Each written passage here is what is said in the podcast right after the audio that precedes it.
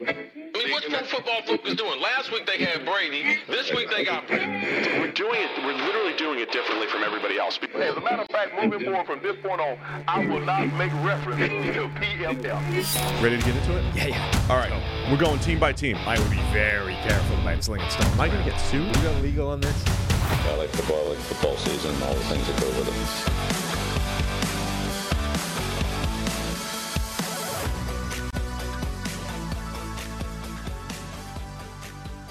Welcome into the PFF NFL podcast. Steve Palazzolo, Sam Monson. We're live on YouTube, and it's week 18, Sam.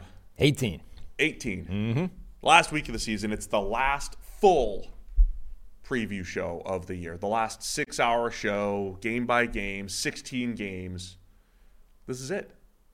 Wrapping it up. Yeah. We have a whole bunch of backup quarterbacks this week, so might not get into it too much. But yeah, we're going to get into all the games here, week 18, the storylines, and all the fun. Still don't. My body's saying playoffs. Yeah. Well, you just don't acknowledge this week as a as a I thing. don't. If you listen, if your favorite player hasn't broken the record yet Didn't count. for a counting stat, too late. Mm-hmm. Better luck next year. Mm-hmm. It's over. It's over. This this week doesn't count. Cut off. And a lot of the NFL is basically agreeing. Lot of lot of backup quarterbacks here, um, including a real interesting decision with the Rams, which we'll get into when we get there, because they have seeding available. Hmm. They have options to move up, and they decided they're still sitting Matthew Stafford. Yeah, and the Rams have always been sort of at the forefront of this, sitting down players. I mean, the Sean McVay Rams. Like, remember, Yeah. they were the first team that started to basically say nobody of any consequence is, is seeing the field in preseason. And now, well, actually, in that time, everybody started to copy that, and now it's actually starting to come back around in the other direction again. But point being, he was the first to be like, there is no value in this, and now apparently is is willing to throw away playoff seeding even to, to stick with that. Um, and then before we get into it, just a quick reminder to the people where they can vote for the PFF NFL podcast as American Football Podcast of the Year. We got the uh, link in the description, but we'd appreciate your vote. We're a finalist for Best American Football Podcast, at least in the top 10 here, minimum top 10.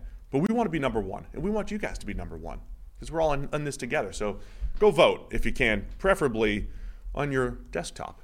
Well, I mean, you can vote however you want. It's just that it might only work in your desktop. That's the problem.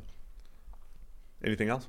No, I mean, I've been out here on every radio hit I do. I'm shilling for votes. I'm like a politician over here, just just trying to get your vote. You got to remind me. I got uh, Pittsburgh. I'm sure the Pittsburgh people, when I do radio later today, I'm sure we'll get a ton of voters to go from the from Pittsburgh radio. Yeah, yeah, yeah. Because they love you. My Seattle radio hit. We got to we got to get that going. All right, you ready to talk some football? Mm-hmm. Speaking of Pittsburgh, it's the first game of the weekend. Pittsburgh Steelers at the Baltimore Ravens.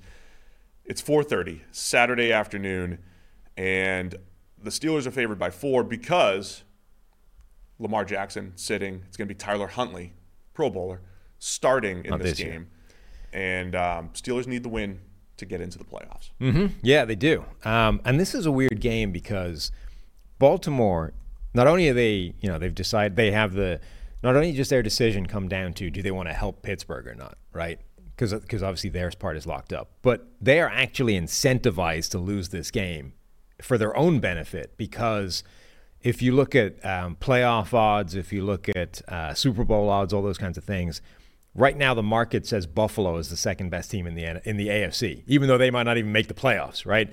The the market says that Buffalo is the sec- is the biggest threat to Baltimore within the conference, and Baltimore losing actually makes it more difficult for Buffalo to make the playoffs this year, the, the, this week. So the only thing that Baltimore actually determines is like how much do we care about helping Pittsburgh or how much do we care about actually trying to make it more difficult for Buffalo. So theoretically, if you're playing the percentages and looking at like what is our edge here, our edge is obviously keeping everybody healthy. That's one part of it. But we're actually incentivized to lose because Buffalo is the team we want to face the least in the postseason. On the other hand, if Buffalo, if Pittsburgh loses and Buffalo wins, so Buffalo doesn't win the AFC East, Miami wins it, Buffalo has a real good chance to be the sixth seed Right. and go into Kansas City.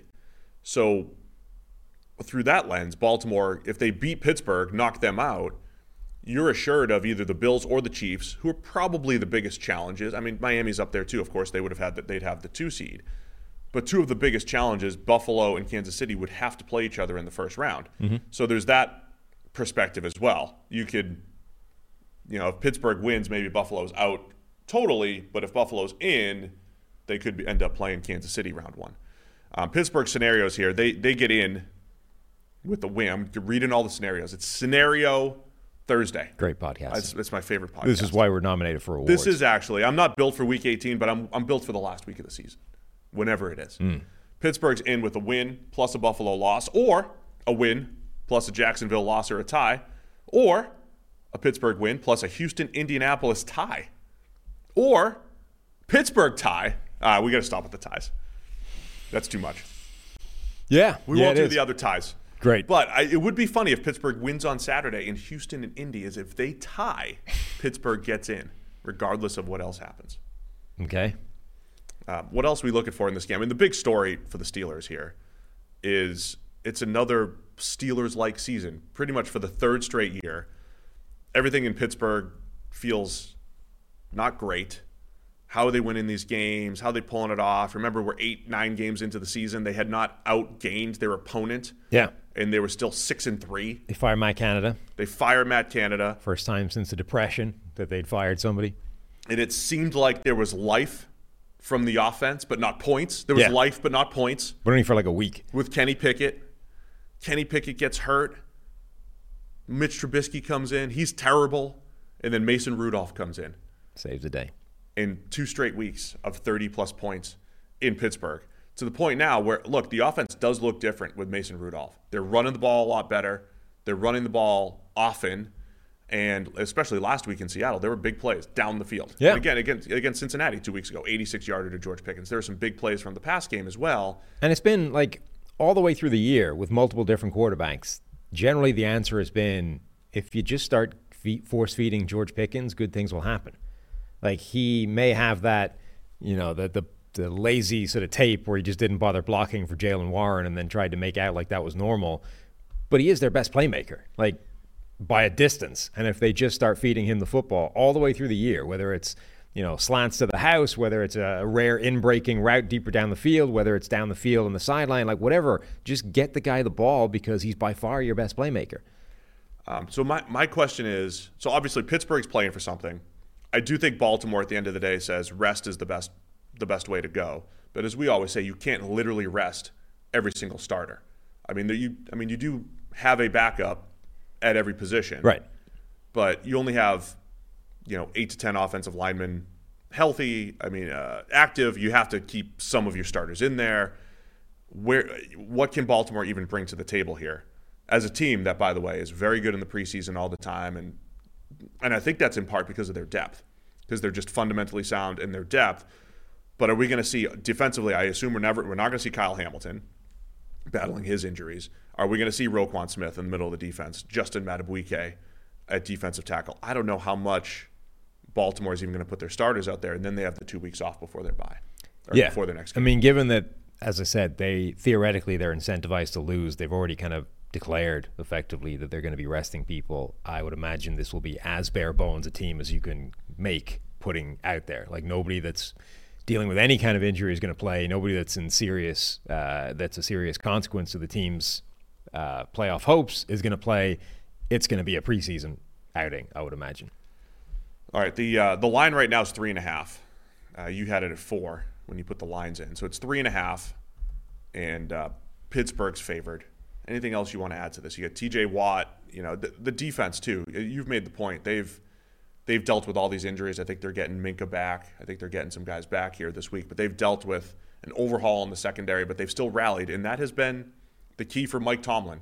You know, a lot of people in Pittsburgh have wanted Mike Tomlin out this year, but he did it again, man. Uh, Coming off back-to-back losses to the Patriots and Cardinals, when it should have been rock bottom Right. for this franchise this year.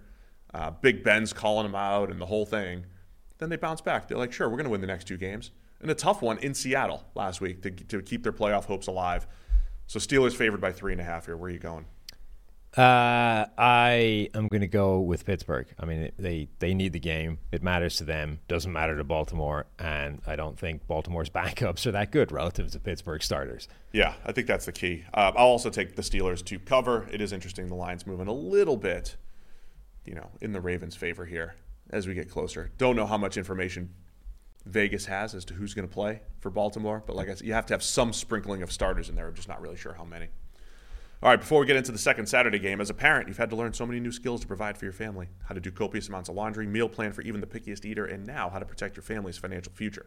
Fabric by Gerber Life provides an easy one stop shop for your family's financial needs, offering high quality term life insurance policies plus other financial solutions in one easy online hub. Fabric was designed by parents for parents to help you get a high quality, surprisingly affordable term life insurance policy in less than 10 minutes. Fabric has flexible, f- flexible policies that fit your family and your budget like a million dollars in coverage for less than a dollar a day. Get your personalized quote in just minutes and then apply when it's convenient for you. It's all online and on your schedule. You can go from start to covered in less than 10 minutes with no health exam required. So join the thousands of parents who trust Fabric to protect their family. Apply today in just minutes at meetfabric.com slash PFFNFL. That's meetfabric.com slash PFFNFL. M-E-E-T fabric.com slash PFFNFL. Policies issued by Western Southern Life Insurance Company, not available in certain states. Prices subject to underwriting and health questions. All right, Saturday night. This is a fun one. AFC South. I meant so if Pittsburgh wins, they're rooting for a tie on Saturday night. Uh, Houston Texans at the Indi- Indianapolis Colts. Texans favored by one. Playoff spots on the line for both. They're both uh, nine and seven, right? Nine and seven. Texans and Colts. Um, AFC South. They're all tied. They're tied with Jacksonville, and the AFC South is still out there for both teams. The Texans and the Colts. They would need the Jags to lose though. The winner. So whichever team wins is rooting for Jacksonville to lose. Got it. This is going to be terrible podcast. It's gonna be a great podcast as I stumble through. There is simply no way All the scenarios. that Gardner Minshew can be involved in a tie. He will not allow it to happen. won't allow Him it. individually will not allow that to happen. If it's down to the last play of the game, somebody will put up points, whether it's his team or the opposition. there will be points on the final play of the game if it is down to the wire in overtime. I like it. So no ties here. No ties. It's not going to happen. Uh, Minshew's played a lot cleaner the second half of the season after uh, a crazy first half. But um, we've talked a lot about the Colts, their offensive line. They got Braden Smith back last week, and how he's playing through injury, but he's better than poor Blake Freeland. He is. Uh, Michael Pittman being back last week opens up that o- that offense. They, there's been a bit of a revolving door at running back, and I think this is what speaks to the offensive line is they've had success with Zack Moss running the ball, whether it's Jonathan Taylor back there. Um, they've gotten a little life from Trey Sermon showing up here with a couple big big plays over the last few weeks. So um, Indy's that team where I don't I don't think you can put your finger on how it's all working, other than I think Shane Steichen's coaching really well, and they're making the pieces work there on both sides of the ball. Yeah, both defensive lines have been really big parts of their success this year. Um, Houston's, I think, is a little more obvious. Obviously, they traded for Will Anderson uh, Jr., or not trade traded and then drafted. Um, they brought in Derek Barnett. They've they've had some players that are producing and have been producing consistently all the way through the season. Anderson looks like a really good player for them, uh, even as a rookie. And then Indianapolis, you know, that defensive line given they're one of those teams that does not like to blitz at all, like incredibly br- blitz reluctant. They rush four. Those four need to win, and they have been winning pretty much through the year. And again, it's a collection of guys that you wouldn't say should have an amazing success rate. Guys like Samson Ebukam has become, you know, a pretty good pass rusher for them uh, just as an individual rushing four. So both those defensive lines, I think, have been really impressive this year. I think Houston has a bit more everywhere else. Um, and I think obviously they have the better quarterback in CJ Stroud, even though he's just a rookie. Yeah, I mean, Houston. Look, I, I don't know if I'm overrating Houston versus Indy. They're both they're both nine and seven. I think a part of the nine and seven record though, C.J. Stroud missing back to back weeks. Yeah. hurt. They lost one of those games. Um, Houston feels like the team if they get into the playoffs because of Stroud, what he's done in crunch time. Even though he's a rookie, right? I yeah, I expect him to play similar ball in the playoffs, even though it, it'd be his first time doing that. The way Stroud has led some of those fourth quarter comebacks and the way DeMeco Ryans' defense, the way that defense has started to kind of take on that personality, all the defensive line additions that you've mentioned and how they've played, Derek Stingley stepping up in his second year at corner. Texans have some intriguing pieces to, to go into a Kansas City and maybe pull an upset or whatever it might be. Um, scenario wise, Houston, as I mentioned, both teams win the AFC South if they win and Jacksonville loses. And then Houston can still get into the playoffs if they win and there's other stuff. But they got to win. It's win and you're probably in for both teams here. Mm-hmm. Win and you're, well, Houston win and you're in, and Colts win and they need some help. Yep, I'm going with the uh, Texans. I think that they are a better football team when CJ Stroud is there, even though you know they don't have Tank Dell like they, they did earlier in the season. Um, I just think they have more to that team. You're going right to the picks, huh? Yeah, Nothing else to add. no, Good. I'll also take Houston. week 18. We got we got to fire through this. It's week 18. We're going fast. But these are the big games. These are the games that matter the most. Do we have a Discord game of the week? Ooh, it's a good question. Let me check. I got to go check that out. We'll, we'll start getting into some of the four the uh, the Sunday games. We're both taking the Texans here Saturday night. I'm looking forward to that game. A couple island games there. All right, Sunday. Here's what they've done. They've split up the schedule. We got six one o'clocks and seven 425 starts. That's how the NFL's been doing Week 18. Madness. What is it? Madness. Uh, Bears Packers is the Discord game. Of the week. Let's get to that then. It's one of the 425 games, and we've got the Packers favored by three. Of course, the Bears are uh, no, the Bears are officially eliminated from the playoffs at seven and nine. Um, but the Bears are seven and nine, man. They're, Yeah. they're uh, they're back now. They're they're on, they're in a bit of a roll. So you have Justin Fields coming off of one of his best games. Jordan Love continues to play extremely well, one of our highest graded quarterbacks over the last six or seven weeks. Coming off a great game again last week on Sunday Night Football. Packers playing for their playoff lives here. What are you looking for in this? I mean, totally different game. This is one of the rare ones where, like, so many times now, these division games are stacked at the back end of the season. So these teams all play each other like twice in three weeks or whatever. Um, and you're like, well, we kind of saw this a couple of weeks ago. What's different this time? This game was week one, so it's week one and week 18. This this in this division uh, split, the teams could not be more different than they were the last time they met. I mean, you've got Green Bay. Jordan Love's coming off this incredible performance where we talked about how he has the tendency every now and again to catch fire, kind of like the NBA Jam thing, you know, where he just hits the run and then he's on fire. then he can't miss. Uh, so he's he had one of those games. The Packers defense, like Joe Barry's defense, was amazing against Minnesota, and that like off the back of several games in which he'd been or his defense had been catastrophic, and we were saying you know five different quarterbacks or whatever have had their best game this year against that defense. So. Can he do that twice, or was that just one game with his back up against the wall against the Vikings, who were starting a rookie quarterback? Uh, can he do that against Justin Fields? And then Chicago, like everything is better right now. I mean, yeah, it, it's been sort of since Fields came back from injury, but remember what he was like before he got injured, which was to say bad. I mean, earlier in the year, there were games where um, he had wide open receivers, and not, in, not only was he sort of missing them, he wasn't even seeing it. Like either he couldn't pull the trigger when he'd seen it, or simply wasn't seeing it at all. I mean, he looked lost. The injury, in a weird way, might have actually been the best thing that could have happened to him because he got to sit down and reset. But since coming back, Fields has taken a huge step forward, not just you know the running aspect, but as a passing, processing pocket quarterback. I mean, he's doing things now that he simply wasn't doing earlier in the year before he got hurt. And that makes everything about Chicago a different prospect. That, that was the that was one of the curious things of this season. Why we were having that same conversation last year. It's you know he was a dynamic runner down the stretch, better as a passer, still more room to improve, and then it felt like they regressed. Fields regressed the first three weeks until he ran into the Broncos defense that was you know, horrendous the first six seven weeks of the season. Um, so yeah, Fields. It is at the point where you know Bears fans are talking about keeping Fields and, and going through all those scenarios. If you keep him and you trade down again and you get this haul and you pair him with Marvin Harrison Jr. and another receiver or whatever it might be, um, that people are intrigued. And he's got one more game to just make it even more, you know, awkward for everybody. Like if he has another good performance, it's just one more game where it's like, man, Fields might be the guy. So Brad Spielberger, who's on this show at least once a week here, um, you know, Bears guy, pretty good job having a pulse of, of Bears Nation, so to speak. And you know, he, he was tweeting yesterday about how he's impressed by Fields' improvement.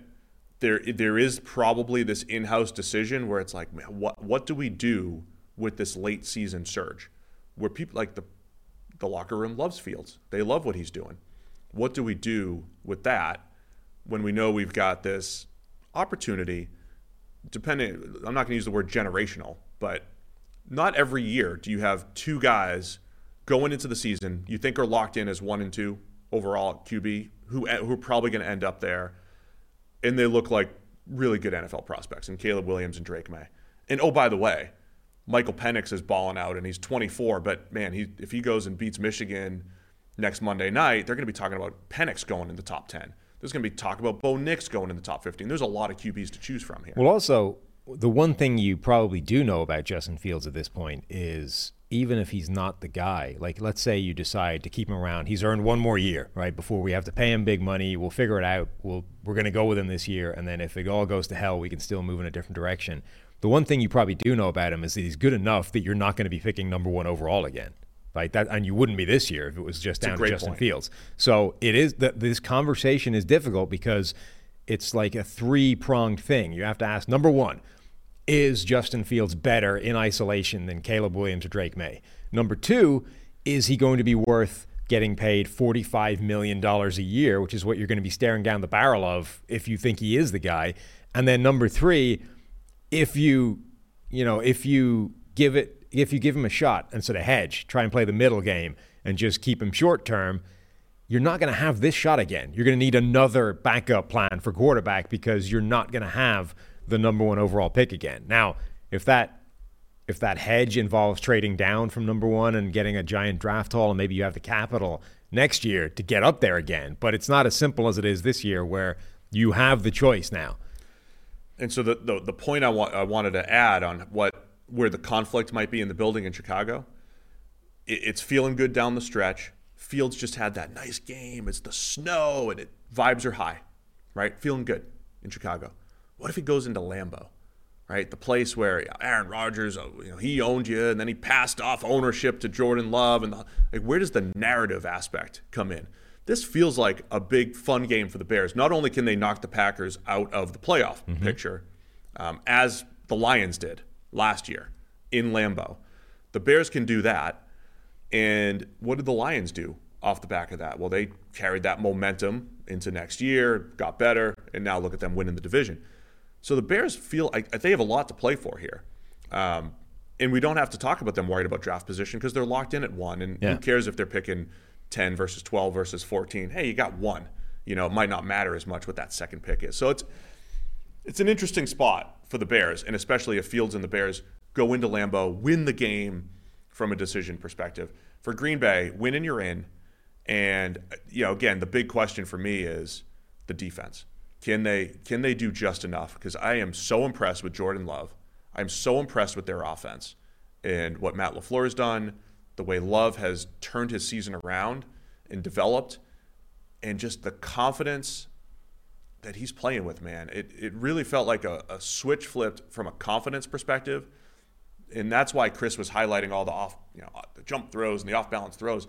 Like Love is feeling it and he's trusting his arm and he's putting the ball in spots that he wasn't even close to hitting earlier in the season. Yeah, Love Love has been fantastic. Um, the, the, defense, though, it's I don't think it's a question anymore about can they do just enough. I mean, we we saw last week what that defense is capable of if if they call a correct game. Like if they get more aggressive, if they blitz a little bit more, if they send uh, slot corners at the quarterback instead of just sitting back in soft zones or off man coverage. I mean, that's the thing.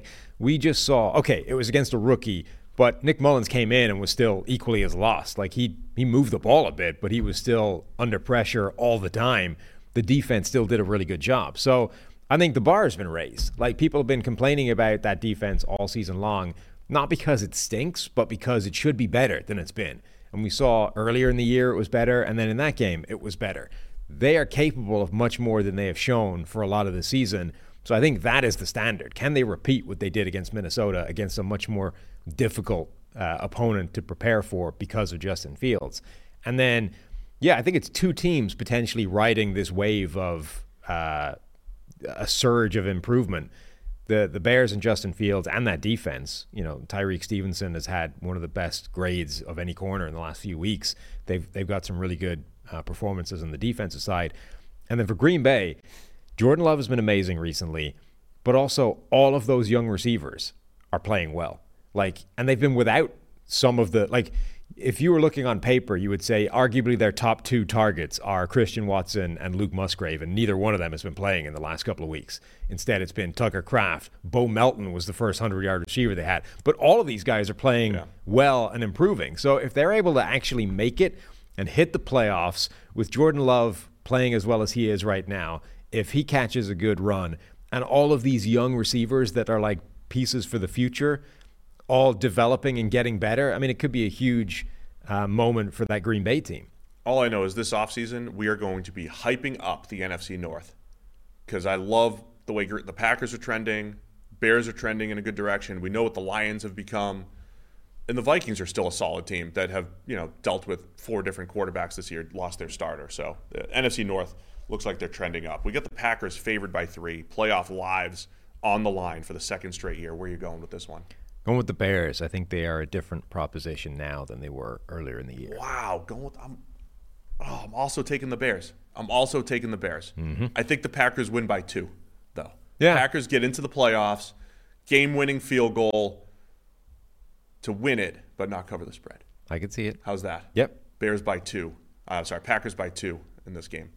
All right, let's go through the the one o'clocks here. We'll go Tampa Bay Bucks at the Carolina Panthers. Bucks favored by four and a half. Uh, the Bucks, you know, going into last week, if they had beaten the Saints, they would have won the NFC South. But their in their playoff odds were extremely high, despite playing a tough game against the Saints, because of this game, because the Bucks could still win this game. So win and they and they win the NFC South. If they lose though, and the Saints win, Saints get in as NFC South champions. Bucks favored by four and a half here at Carolina. Yeah, the Bucks essentially had two shots at a win in in, in game, and this is the second Well of said. them. Well said. Yeah. and it's against Carolina. Pretty Um, concise. Now the only downside is Baker Mayfield is banged up. He's not practicing right now. I think they, I think he'll play. He got hurt right at the end of the game Yeah. against the Saints. And um, what is it exactly? His it- shoulder, it looked like his right? left shoulder, Yeah. and it looked like the, the shoulder that he hurt Uh-huh. a couple weeks ago, or Right. a couple years ago. Um, this the the Bucks offense though, so they have been they've been cooking right. So, but here's in before last week, they had a stretch of scoring 29 points against the Falcons, 34 against the Packers, 30 against the Jags. The last time they were held in check a little bit was against the Panthers. It was 21 to 18 in Tampa Bay, and um, the, the Panthers played them tough in Tampa. There was some rain, you know, there was a there was a rain interception from Baker. I think it slipped completely out of his hand, um, but it was 21-18 just in early December where the Panthers did hang tough, and it was right around the point I thought, you know, that you were expecting maybe the Panthers are going to turn things around a little bit, show some life from Bryce Young. They still haven't, even though Bryce Young had back to back really good games, the whole offense regressed again last week against Jacksonville. So can Carolina make things interesting here in the NFC South and at least give Tampa Bay a game who had been trending awesome for a few weeks until they ran into the Saints that first three quarters last week? So it's officially a rib injury for Baker Mayfield. Um, either way, it's one that it's not going to keep him out of the game, I think, and it would probably need to for Carolina to have much of a shot in this game. Um, I mean, look, Carolina showed like one or two times this season they've shown signs of life against anybody.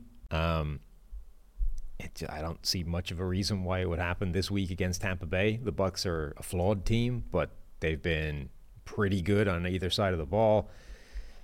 I just don't. I, you know, Bryce Young's going to get overwhelmed again, and they're not going to get much going. The Bucks have been dealing with a lot of injuries on the defensive side of the ball. They should get Shaq Barrett back. Uh, looks like you know, they've been dealing with a revolving door at cornerback. I think they should be healthy with Carlton Davis and Jamel Dean out there. Um, so, so Tampa may be getting healthy at the other spots besides Baker Mayfield. They do have a better overall team. The defense is solid. Um, I think it's going to be a challenge for for Tampa Bay moving the. I mean for uh, for Carolina moving the ball in this one again. 39 degrees with broken clouds here Broken clouds, huh? this week. I'm, I'm trying to see if there's any rain games. There's rumors of snow in the Northeast. We might get some snow games. pot- Might get snow here. It's supposed to be snow everywhere this weekend. Oh, really? Yeah. Snow here, huh? Uh huh. You okay with? Oh, you don't have your car anyway, so it's good. Yeah. not until later. Look, sometimes your mechanic tries to kill you. It happens. Um, last uh, last thing here, Mike Evans has been having just an outstanding season for the Bucks, and I, I think storyline for me this year was it was Mike Evans, not a, like an okay performance from Chris Godwin, but it was you know the third, fourth, and fifth options for Tampa in the pass game had been non-existent, but now Mike Evans is still awesome, and they're spreading the ball around. you Godwin don't uh, you don't watch the shows that you don't appear on because you know you don't support your own podcast. But I'm usually in meetings. Whatever. Like yesterday, I had to miss the show because I was in a very intense meeting. Anyway, yesterday we had a conversation with Trev, a Tampa Bay Buccaneers fan.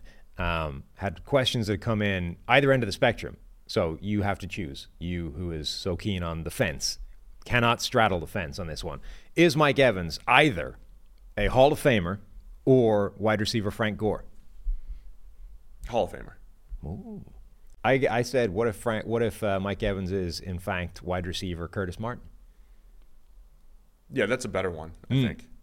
Because yeah, because Gore had a whole bunch of average seasons at the end. I think Mike Evans has always been an above average, very good receiver. But I think, you know, what what, what would be like the highest yearly ranking you would put Mike Evans? Well, this is the thing. So- the highest yearly ranking is probably seventh or eighth. You would this say year, this year is probably and not for sure going to be the first season in which he leads the NFL in any statistical category. He has 13 touchdowns right now, which is he didn't have he didn't win in, in touchdowns two years ago. Nope, in twenty one.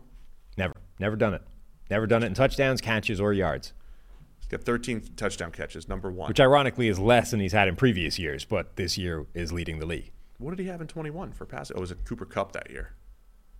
2021 touchdown passes. Yeah, Don't Kupp had 16, Evans had 14. Yeah, never let, never led the league. Yeah, Anyway, Evans so is there you go, Hall of Famer.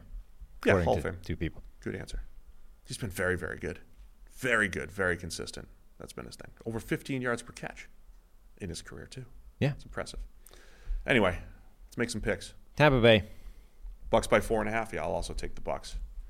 Going to the playoffs and um, perhaps playing Playoff Baker again. next week, which I might have to miss the preview show, but next week we'll be talking about the Bucks maybe taking on the Eagles and how the Eagles defense has been a train wreck right now, and Tampa Bay can pull that upset at home as NFC South champions. All right, we've got other games to talk about here. Cleveland Browns at the Cincinnati Bengals. Jeff Driskel's getting the start here for the Browns. go. I got no more use for this game. Ah, poor Jeff Driskel. Some games we're not going to talk about, right? Bengals favored by seven. What Brown- a Browns are locked into the five seed. yeah. Bengals are out of the playoffs. They are. Your pick? That's it. That's that's your analysis of this game. Well, I'm going to go search for our prize picks lineup so I can talk about that in a second here, but I got nothing else. You got nothing else. It's week 18. What are we going to do? What are we going to do? Yeah, I mean, look. The fifth starting quarterback for the Browns this year. Yeah. Joe Flacco gets uh, gets a week off. Rest the old geriatric body. Make sure he's in tip top condition for the, the playoff run, the Super Bowl run. Yeah, going to need that. Going to do it again. This time he needs, you know, he needs a break before that happens. Good for him. Good for Joe. You know, he rested the body. He'd had a year on the couch or whatever, ish, more or less. Uh, comes back in, gets the Browns to the playoffs, gets them in contention, and then you know he's going to need a break before the Super Bowl run. Yeah. He's earned his rest. Doesn't need the reps. No, God, no. Good for Joe. Bengals by seven. Bengals. Browns presumably uh, resting other people. Yeah. Um, so what what does Cleveland have ahead of them as the as the five seed? They're going to be playing the AFC South champion. It'll most likely be the Jaguars in Jacksonville, of course. It also could be the Texans or the Colts. They've beaten all of them. They may have beaten all those teams already this year. I mean, the Browns are a fascinating team. I know I said that early, earlier that Buffalo was the second favorite for the AFC, but I don't, nobody wants to play the Browns. Yeah, they beat all three of those teams. Yeah, nobody wants to play this Cleveland team. They have the best defense in the NFL. They have all season long. Myles Garrett is a defensive player of the year, level individual, and he's not the only guy up front anymore. And Joe Flacco is capable of having an amazing game. And that alone makes them terrifying because you can't, if he has one of those games, given the defense that he's paired with, they're almost impossible to beat. If he doesn't have one of those games, they're still difficult to beat because the defense is so good. Yeah, if the, if the Browns win, if they do win in round one, they would most likely play Baltimore coming off their bye, unless there is a an upset with one of the six or seven seeds. All of that stuff's possible, but uh, that's pretty much all to talk about here. Eli, you got anything on the Bengals here? We got a who day from Eli. Um, perhaps rooting for the loss for a little bit better draft position. You know, can you get Malik Nabers in there? Can you get Rome Odunze? Can you get close enough to get one of those top receivers? I mean, the Bengals, they're going to be a fascinating offseason team. They have a lot of big decisions looming. All right, who are you picking in this one? Hmm. Seven? This is like picking week four preseason games. Yeah, that's the thing. Because it's not, I mean, you think Jake Browning, seven points, Browns defense. It's not going to be the Browns defense. It's going to be the Browns backup defense. And that's probably not as good as the starting defense. it's Throw the it's picks probably out. not a, an all time historical run. Throw them out. I'm going to go with Cleveland keeping it within seven. Ugh, I'll take Cincinnati. Do we have snow? What do we have? What's the weather on this thing? Could affect things. Could affect it. Where's Green Line? Here we go. What's our what's our weather? Overcast clouds. That's all it's got. I feel like Green Line only reports cloud levels.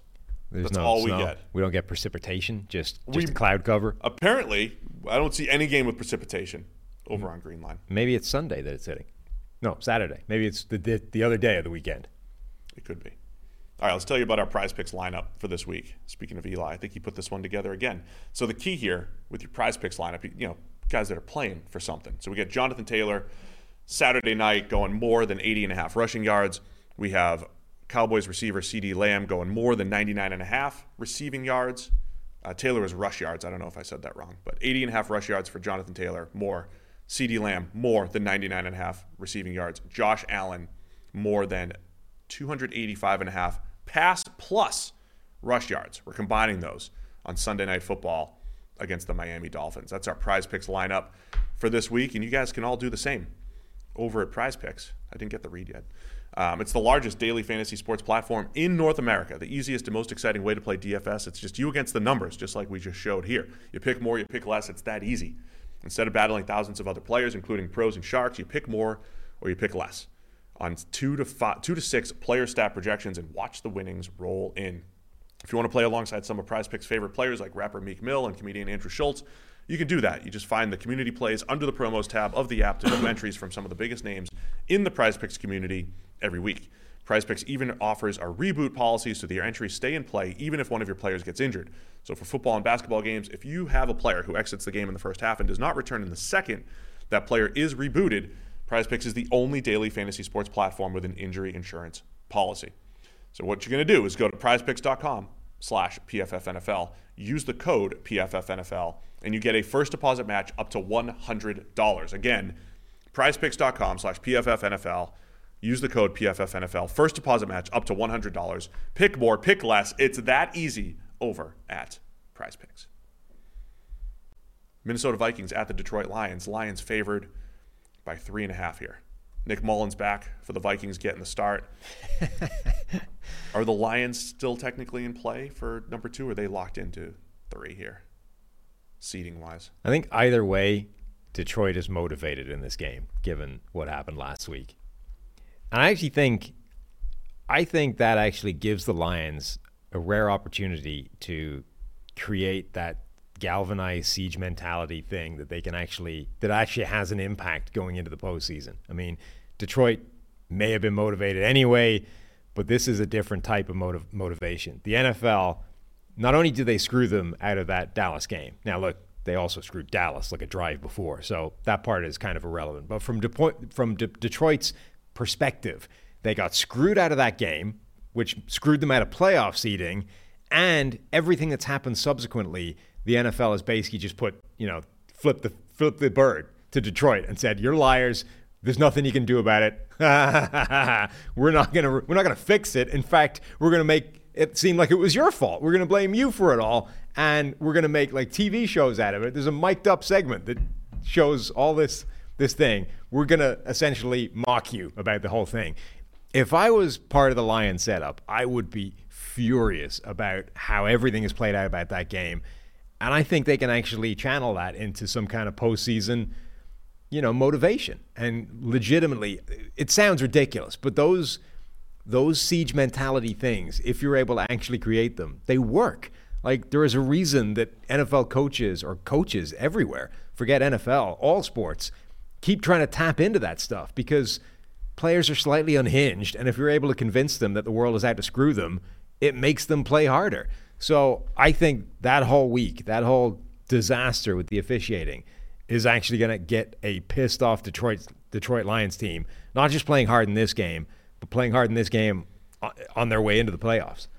I don't understand how bulletin board material type stuff actually does work, but I do know they're all looking for it. Yep. They're all looking for And it. And maybe it only works beyond a certain level. Like, you know, some guy says something about your team, yeah, that's kind of that's pretty hard to register these days, but the the NFL officials actively screwing you out of a game and then effectively blaming you for it, which is what's happened here. I, I think that's pretty easy to rally behind. Yeah. I mean, it was like the 05 Worcester Tornadoes. Of course, We were, uh, I mentioned playing the Quebec Capitales. you did. We played them in the finals. They kept trading for the best players around the league. Yeah. We kept the same squad And together. that really motivated we you. rallied around our team. We made four transactions all year. That was it. And they were all deserved. so it was you against the the, big spenders. It was us against the big spender. We rallied Just an underdog story. as a squad. So Yeah. I can relate of course. to these NFL underdogs heading into the playoffs. Hmm. I think the Lions should start the game with like a nine offensive lineman formation with I think four they should- every single every single play they should send three tackles.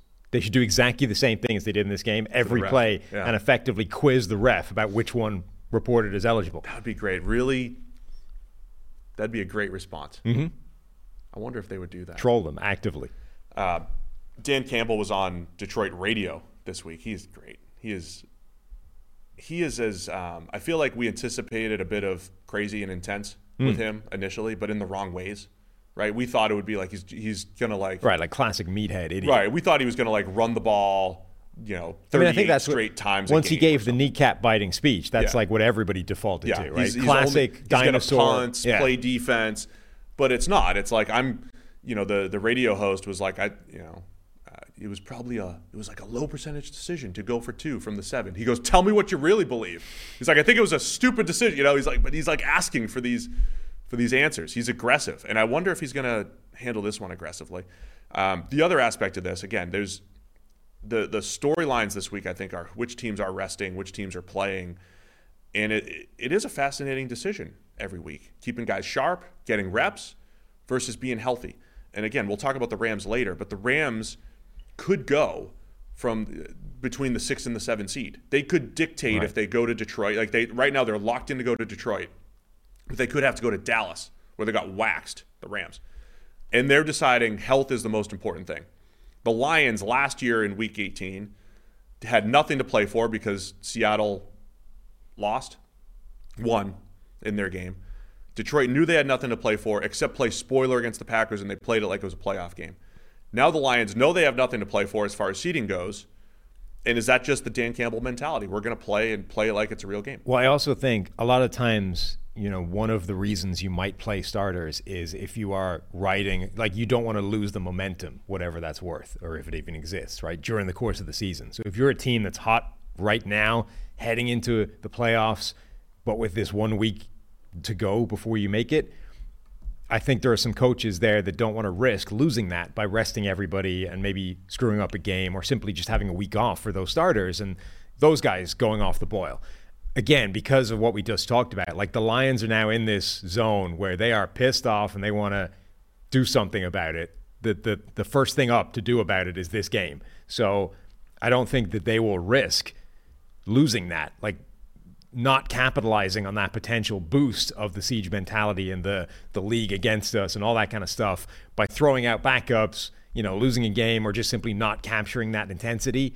I think they want to make a point. They want to win this game easily, rest everybody in the fourth quarter or whatever, and then do it again next week. Lions favored by three and a half here. Vikings are putting Nick Mullens back in, Hmm. who, again, you know, what we've seen from him is the ability to move the ball, get the ball to their good group of playmakers, and then turn it over a bunch. I, I which is the best Vikings quarterback play we've seen over the last four or five weeks. Yeah, it is, and that's the bottom line, I guess. It it's may, it might be my favorite description that Chris has ever had of anybody during that broadcast, where he was talking about Nick Mullens, and he's like, you know, I love watching Nick Mullens play. He'll move the ball, blah blah. He's crazy, but but he'll he'll at least put some yards up. You're like, that's perfect. That's exactly what he is.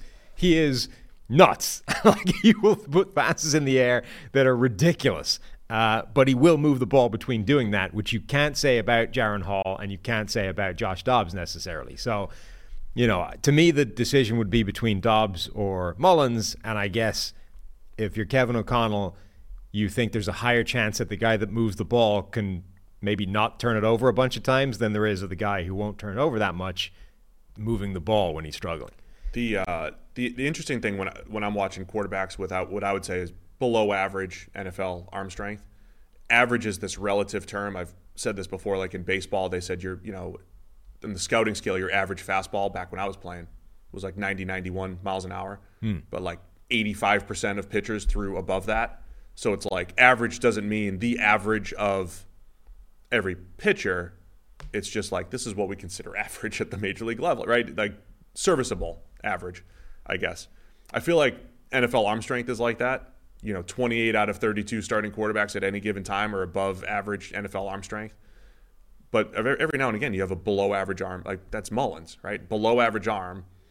That's what Kellen Moore had. And you have to Well, Mullens kind of feels like what would happen if Brett Favre had no arm. You know, like Brett Favre, you who's, have to, who's like Brown- defining. Jake Browning has a below average arm, but when you have to play with above average yeah, but he's like and accuracy. He's like a classic gunslinger, except he doesn't have the gun to sling.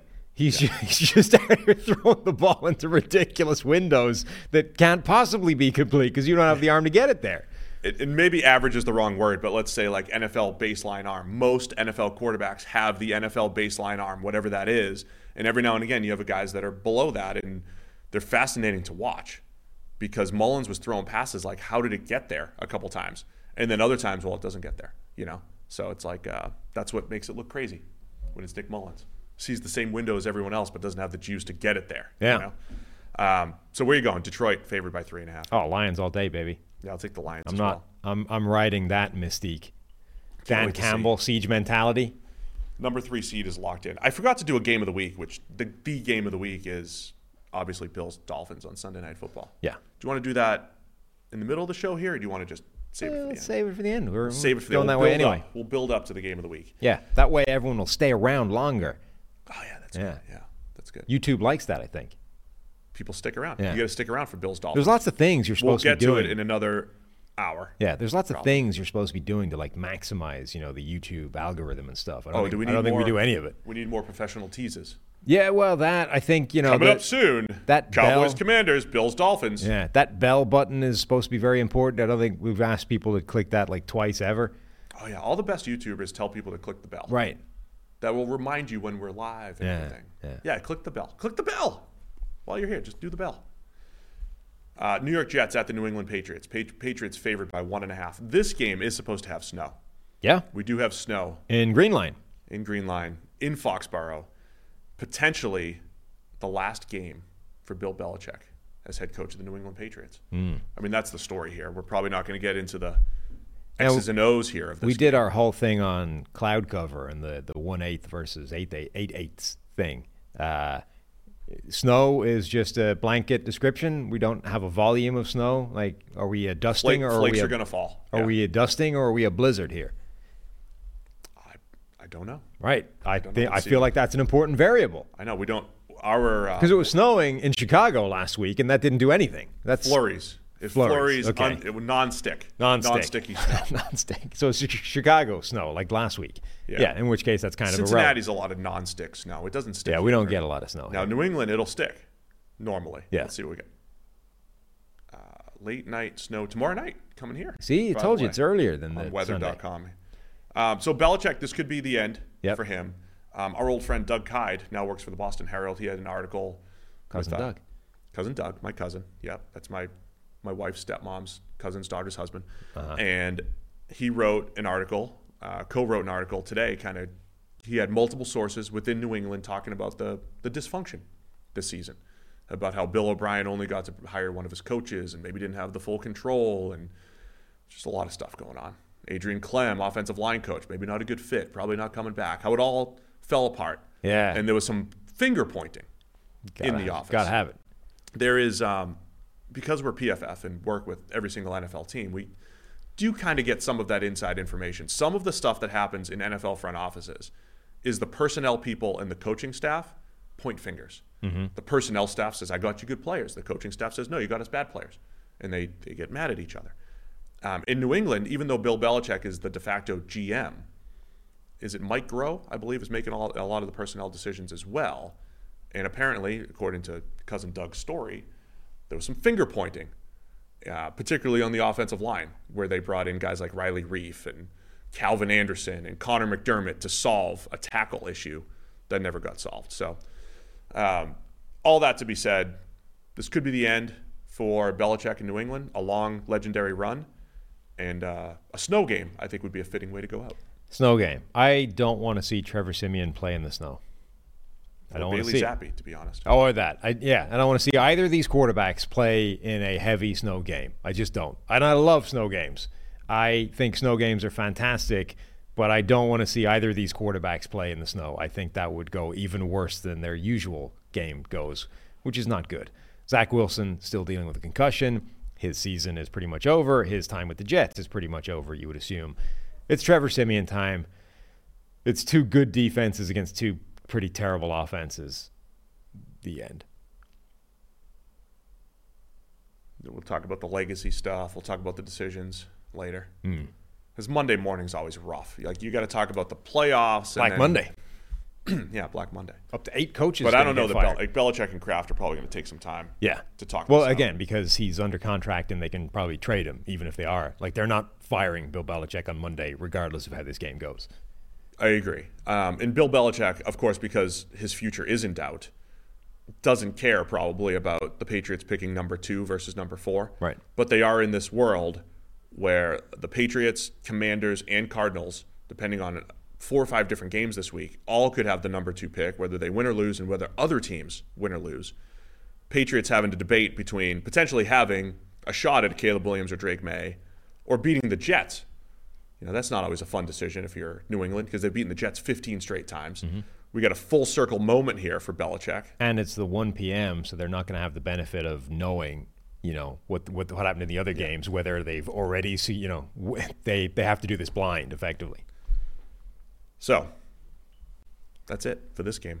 Hmm. It's more of a storyline. Is this the last time you see Belichick? Of course, the Jets, disappointing season, and they got to regroup around Aaron Rodgers this offseason. Patriots favored by one and a half here in a potential snow storm. Uh, Patriots for no good reason. I will also take the Patriots because they've beaten the Jets a lot recently. That's one good reason, I suppose. Atlanta Falcons at the New Orleans Saints. Saints favored by three. Of course, uh, so this is all happening in the one o'clock hour. So the NFL does this for competitive purposes more than entertainment purposes. They stack all the games. I think that was my take last year, right? It's only for competitive, not for entertainment. They want to make sure that the teams are, you know, unaware of the games that depend that that, that they're depending on. At least right? until there's a you know a TV contractual obligation involved, and then you can have one game at the end where everybody knows. I mean. Bills Dolphins is perfect. You know that they're playing for something. It's the best game of the week already. Throw it on Sunday night. Hmm. Saints favored by three here, but they need the Bucks to lose against the Panthers at the same time right now. Yeah. Um, Arthur Smith probably still coaching for his job. There's been reports recently that they're going to keep him around and going to stick with him, much to the dismay of fantasy owners everywhere.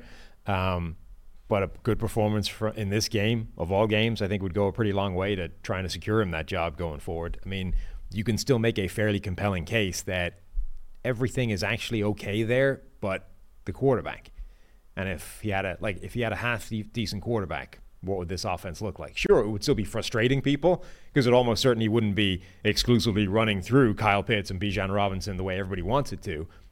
But it would be pretty good. Like if they just had any sort of viable quarterback play instead of Desmond Ridder or Taylor Heinicke.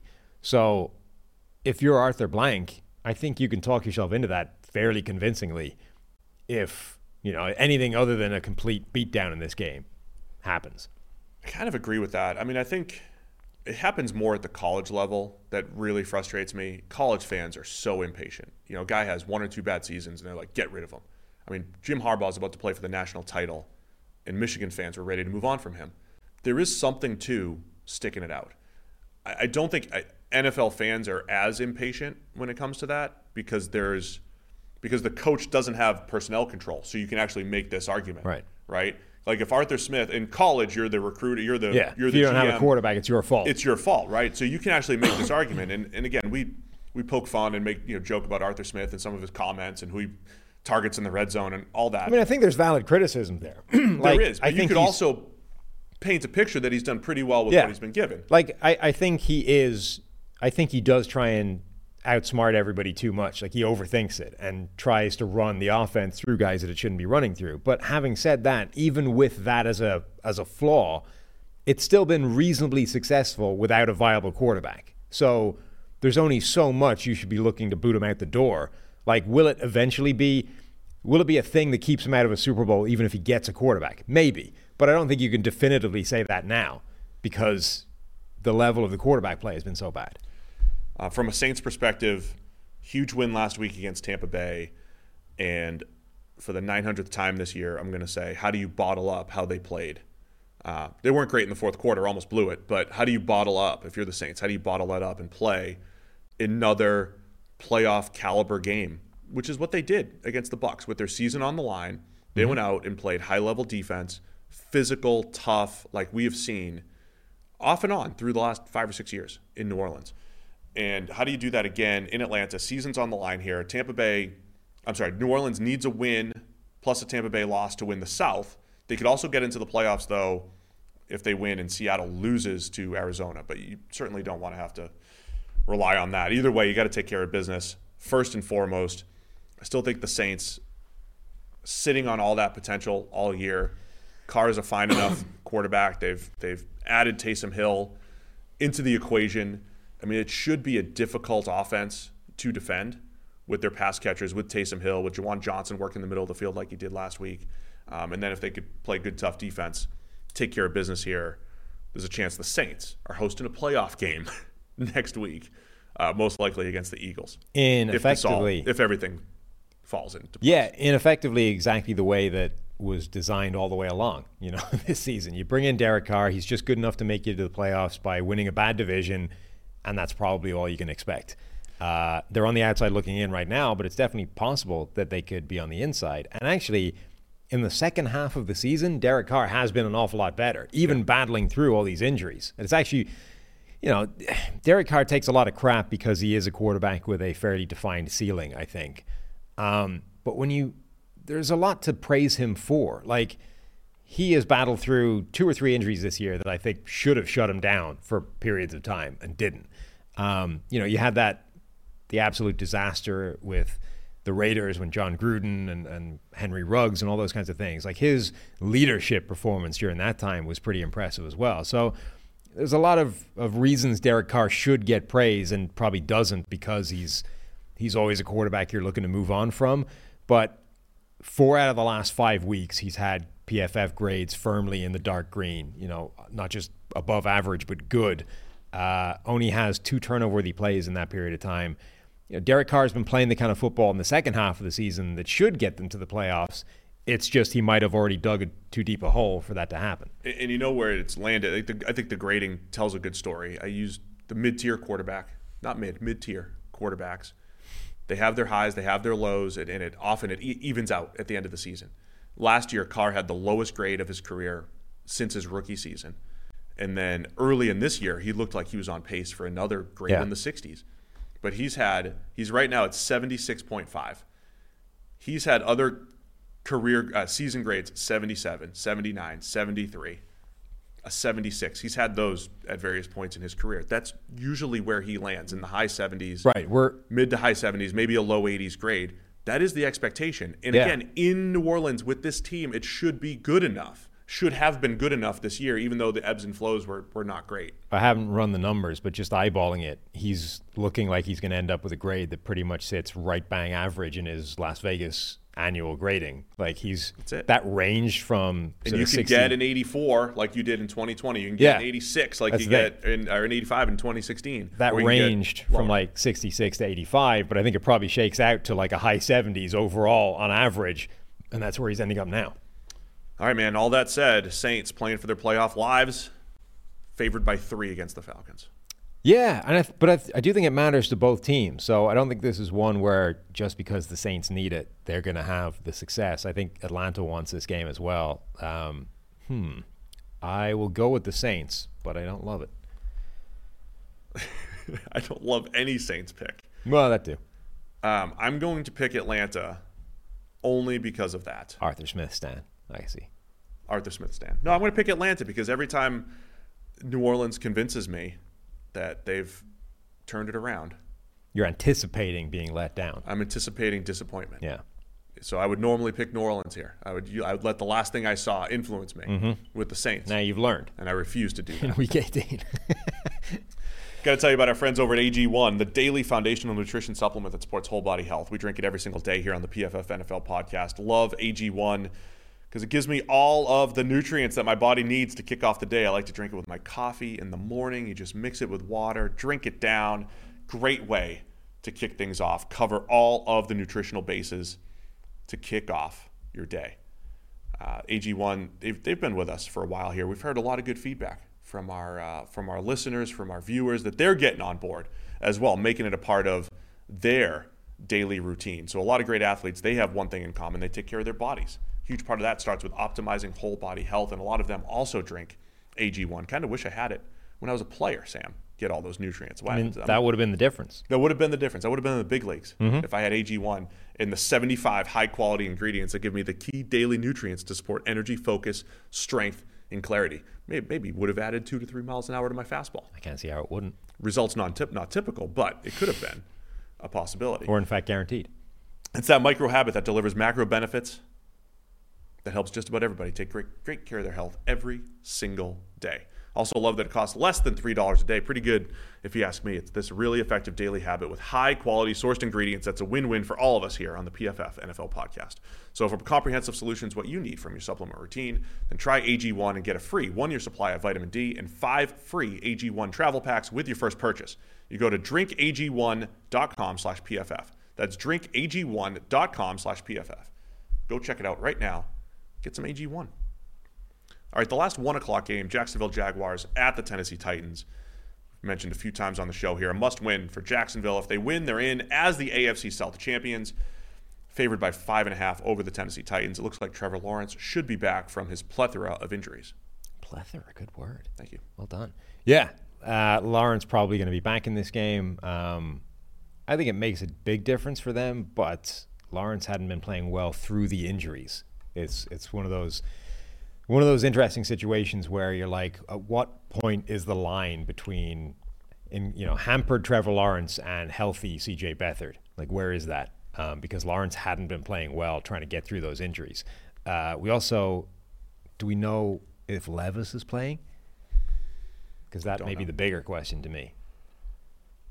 I feel like Levis uh, elevates the uh, ceiling Yes. for the Titans in this potential. In, in I will say, I mean. Tennessee have been the team. It, their their chickens have come home to roost this season for the second year in a row.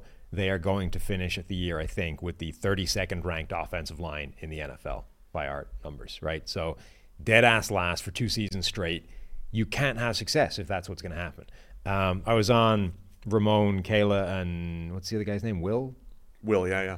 uh, I was on their show this morning, and they were saying that Tannehill had made a comment after the game last time that he felt like John Wick, you know, where he just been just been taking an absolute battering from everywhere. And obviously, Ramon, who's a former offensive lineman, was like, "That's quite a slight to your offensive line." It is, but it's it's true. Very true. it's hard to argue with the accuracy of the statement.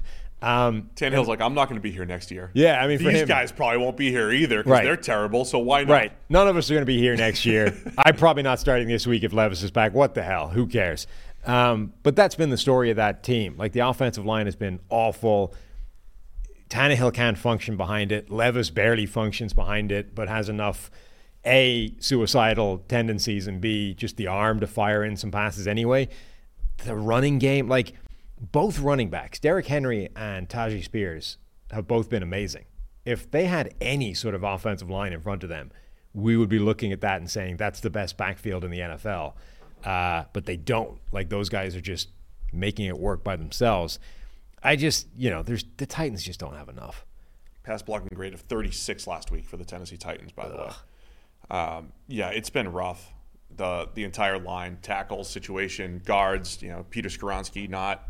I mean, it, it, it all feeds off each other as Yeah. well. Um, Like if you have four out of five guys in the offensive line that are pretty bad, the one rookie that you expect to come in and fix it is probably not going to look great. And then Jacksonville last week um, did a pretty good job taking advantage of the Panthers' offensive line. And that's where the, the Jags pass rush really only shows up. They, they, don't- they have those games every now and again where it feels like they've got a great pass rush or they'll get a bunch of sacks, and it usually comes against bad offensive lines. So they do have an opportunity to, uh, to just create a whole lot of havoc against whichever Titans quarterback. Will Levis did not practice yesterday with a foot injury. Tannehill, don't love it. I mean, either guy under pressure. But Levis, Levis has the highest average depth of target in the NFL. Tannehill's high too because that's what the offense is doing. But Levis is just going to chuck it deep and see what happens.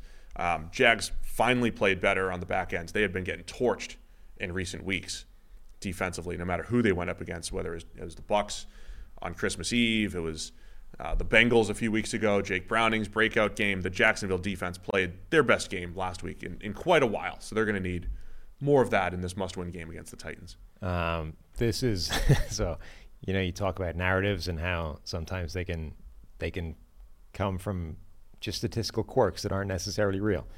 Travon Walker is currently on a run of six sacks in six games, and he's now going up against the Titans' offensive line. he's going to finish the season with like eight sacks in seven games, and we're going to be hearing all offseason about how he's turned a corner and he's become a superstar. And his PFF grade, his pass rushing grade is 58, which is the same as it was a year ago.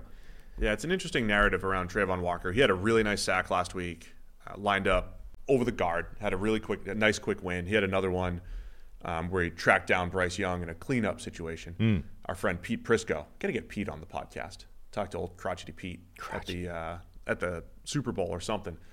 But Pete was trying to explain that he doesn't think Travon Walker's doing a great job, you know, winning and I bet that went pressure down well.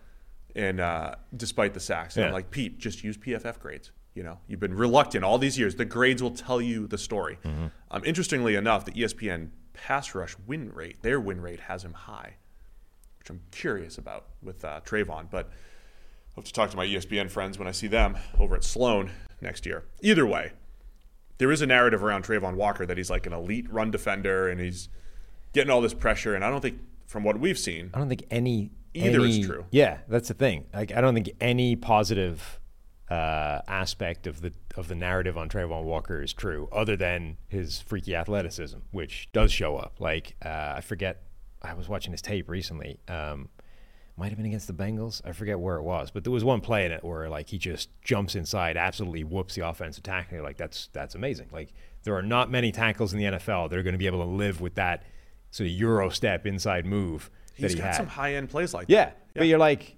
that, that's why they drafted him number one because there's like only a handful of guys on the planet that can do that, even at this level. Like it's him, it's Myles Garrett, it's Micah Parsons. That's pro- like that might be it. That might be the end of the list. Um, but the difference is those guys do that five times a game, and you do it once Yeah. every other game. Um, we have him with 10 sacks. So, Yeah, Travon Walker, 10 twice, twice the number of last year with the same pass rushing grade. He's going to have 20 next year. yeah, well, I mean, Last year, he had more penalties than sacks. that's the trajectory he's on. Double Um, it every year. I will year. say, I mean, I'm, I'm trying to be objective about this stuff. It's no bias either way. This was the point in Rashan Gary's career where he turned things around. Rashan Gary. But he also turned it around far grading-wise. fewer- he- but he turned it. I know that. Uh, But so I'm saying, like, there's still like a world where the grading can turn around. Like, he'll, he can win more yeah. as well. And I think he's done well over the guard when you know nickel situations where you where you're rushing against guards.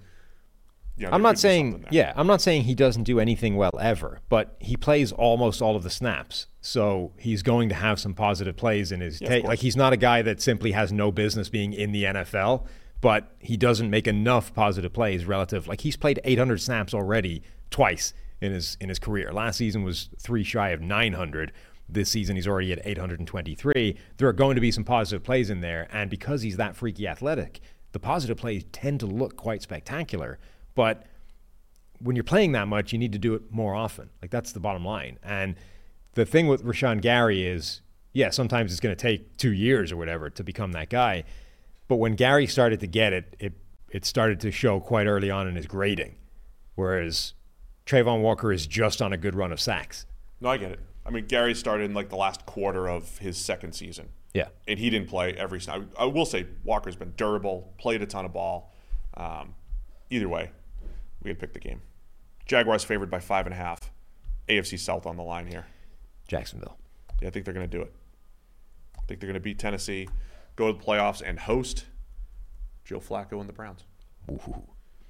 Uh, Kansas City Chiefs. We're getting into the 425s now. Kansas City Chiefs at the Los Angeles Chargers. Chargers favored by three and a half here, of course, against the Chiefs. Because Blaine Gabbert getting the start for Kansas City. How many points is Blaine Gabbert worth to the spread? I mean, it's Gabbert plus. Rashee Rice isn't playing, and Yeah. it's it's the Chiefs backups against, well, the Chargers backups. It's Easton Stick. Is Gabbert? Starting. We have seen this in the past. Is Gabbert worth a negative amount to the spread? I don't know. Like if Gabbert plays, are they actually worse than if a replacement level quarterback plays? He actually hasn't played that poorly in the last six years or whatever when he's had his few opportunities. Like the last extended time we saw was San Francisco, maybe. And then, you know, was okay in backup situations behind Brady and Tampa. I know he threw a pick in one game this year, and you were like, oh, of course, it's playing Gabbert. It's one play. It's only mm-hmm. one play, though. So, Gabbert, needs. That's all Blaine needs. There's really nothing to say here. The Chiefs are locked into the number three seed. Yeah, I mean they're a team with nothing to play for. They have nothing to play for. Um, the, the the other interesting aspect here, and I've I've pointed it out on the podcast a few times, the last six weeks or so, every Chiefs game has been against a team with more rest than them, either coming off a bye or a Thursday night game or a Saturday game or whatever it might have been. And I, I feel like this might also be a way for them to just recapture some of that, some health, some rest. Um, it's not a full bye week. It's not the Andy Reid bye week deal, but it is. It's a week to reset, rest Mahomes, probably rest Kelsey, rest Rashee Rice, whoever else they decide on both sides of the ball. Get ready to host a playoff game next week, whether it's against Buffalo, Miami, could be Houston, could be one of five different teams, six different teams. But you do get to take a little break here. Yeah, versus a Chargers team that's already down to backups anyway, just because of injuries. Yeah. I mean, Chargers, they've played tough defensively the last few weeks. They've played better defensively since firing their defensive coordinator slash head coach, Yeah, Brandon Staley. That's not a great look for Staley. Not at all. uh, they've played better. Uh, You know, they're just, I think they're limited with, uh, I don't, Easton Stick, I think, has actually played okay, but they, they're just so depleted at receiver. They're more hurt Nobody. at I mean, receiver. Quentin Johnston is has not made any impact. Like Alec, Alex Erickson has been the the alpha receiver for them at the moment. Not Quentin Johnston, their first round pick. He is a one trick pony whose one trick is being taken away. yeah, no one's talking about Easton Stick and the lack of weapons that they've built around him. No one's talking about that. No, People should be talking about that. the Chargers have let down Easton Stick. They have. They have. Mm-hmm. Uh, let's pick this game. Chargers by three and a half. Ugh, I hate picking the Chargers, but Kansas City is going to rest everybody. So the Chargers, Easton Stick. Uh, I'll still take Kansas City. I think I can't. No, I can't pick Blaine Gabbert. I can't do that. Blaine Gabbert has never lost uh, an AFC West division game in December. Yeah, Just saying, great nugget. it's first one.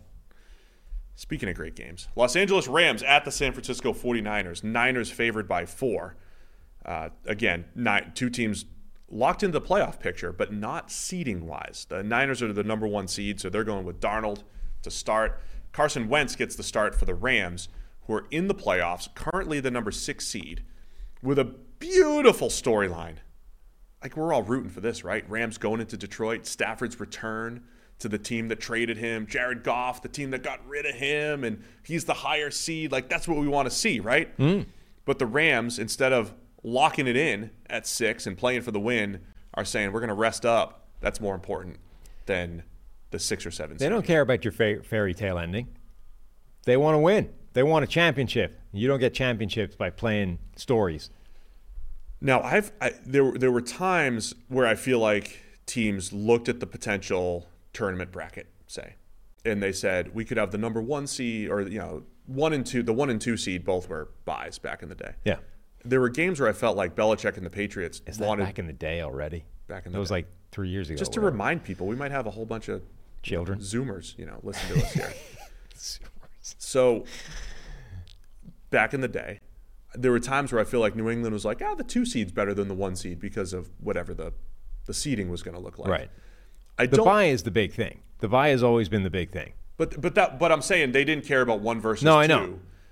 For this, the Rams could easily look at this and say, we could go to Detroit or we could go to Dallas.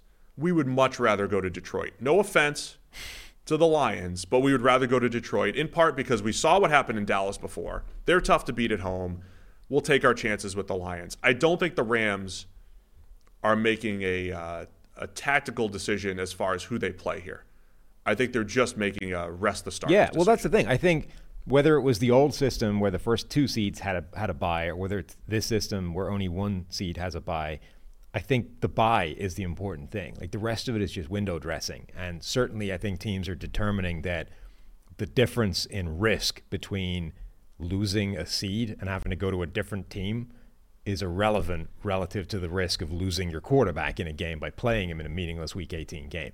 Um, I think the only way, effectively, that teams are deciding that it's definitely worth playing all out to get the seeding change is if number one is still in play. If the difference is, is the bye week, if we can actually get a week off by playing hard in this game, let's play everybody and let's go for this. If the difference is just which venue are we going to, who cares? Or maybe it's respect for the Lions. You respect. It could be respect. We, you know, Maybe we're not, they- afra- maybe we're they not, know. We're not more afraid of Dallas than we are Detroit. Maybe they know that Matthew Stafford in Detroit doesn't go well. Possible. The run game disappears. They've seen years of that. Yeah. The refs will be against them. There's no Calvin Johnson this time. I'll say this too. Here's an interesting idea with Detroit. Makeup calls. We've talked about how Oh. our makeup calls, by design, or simply human nature.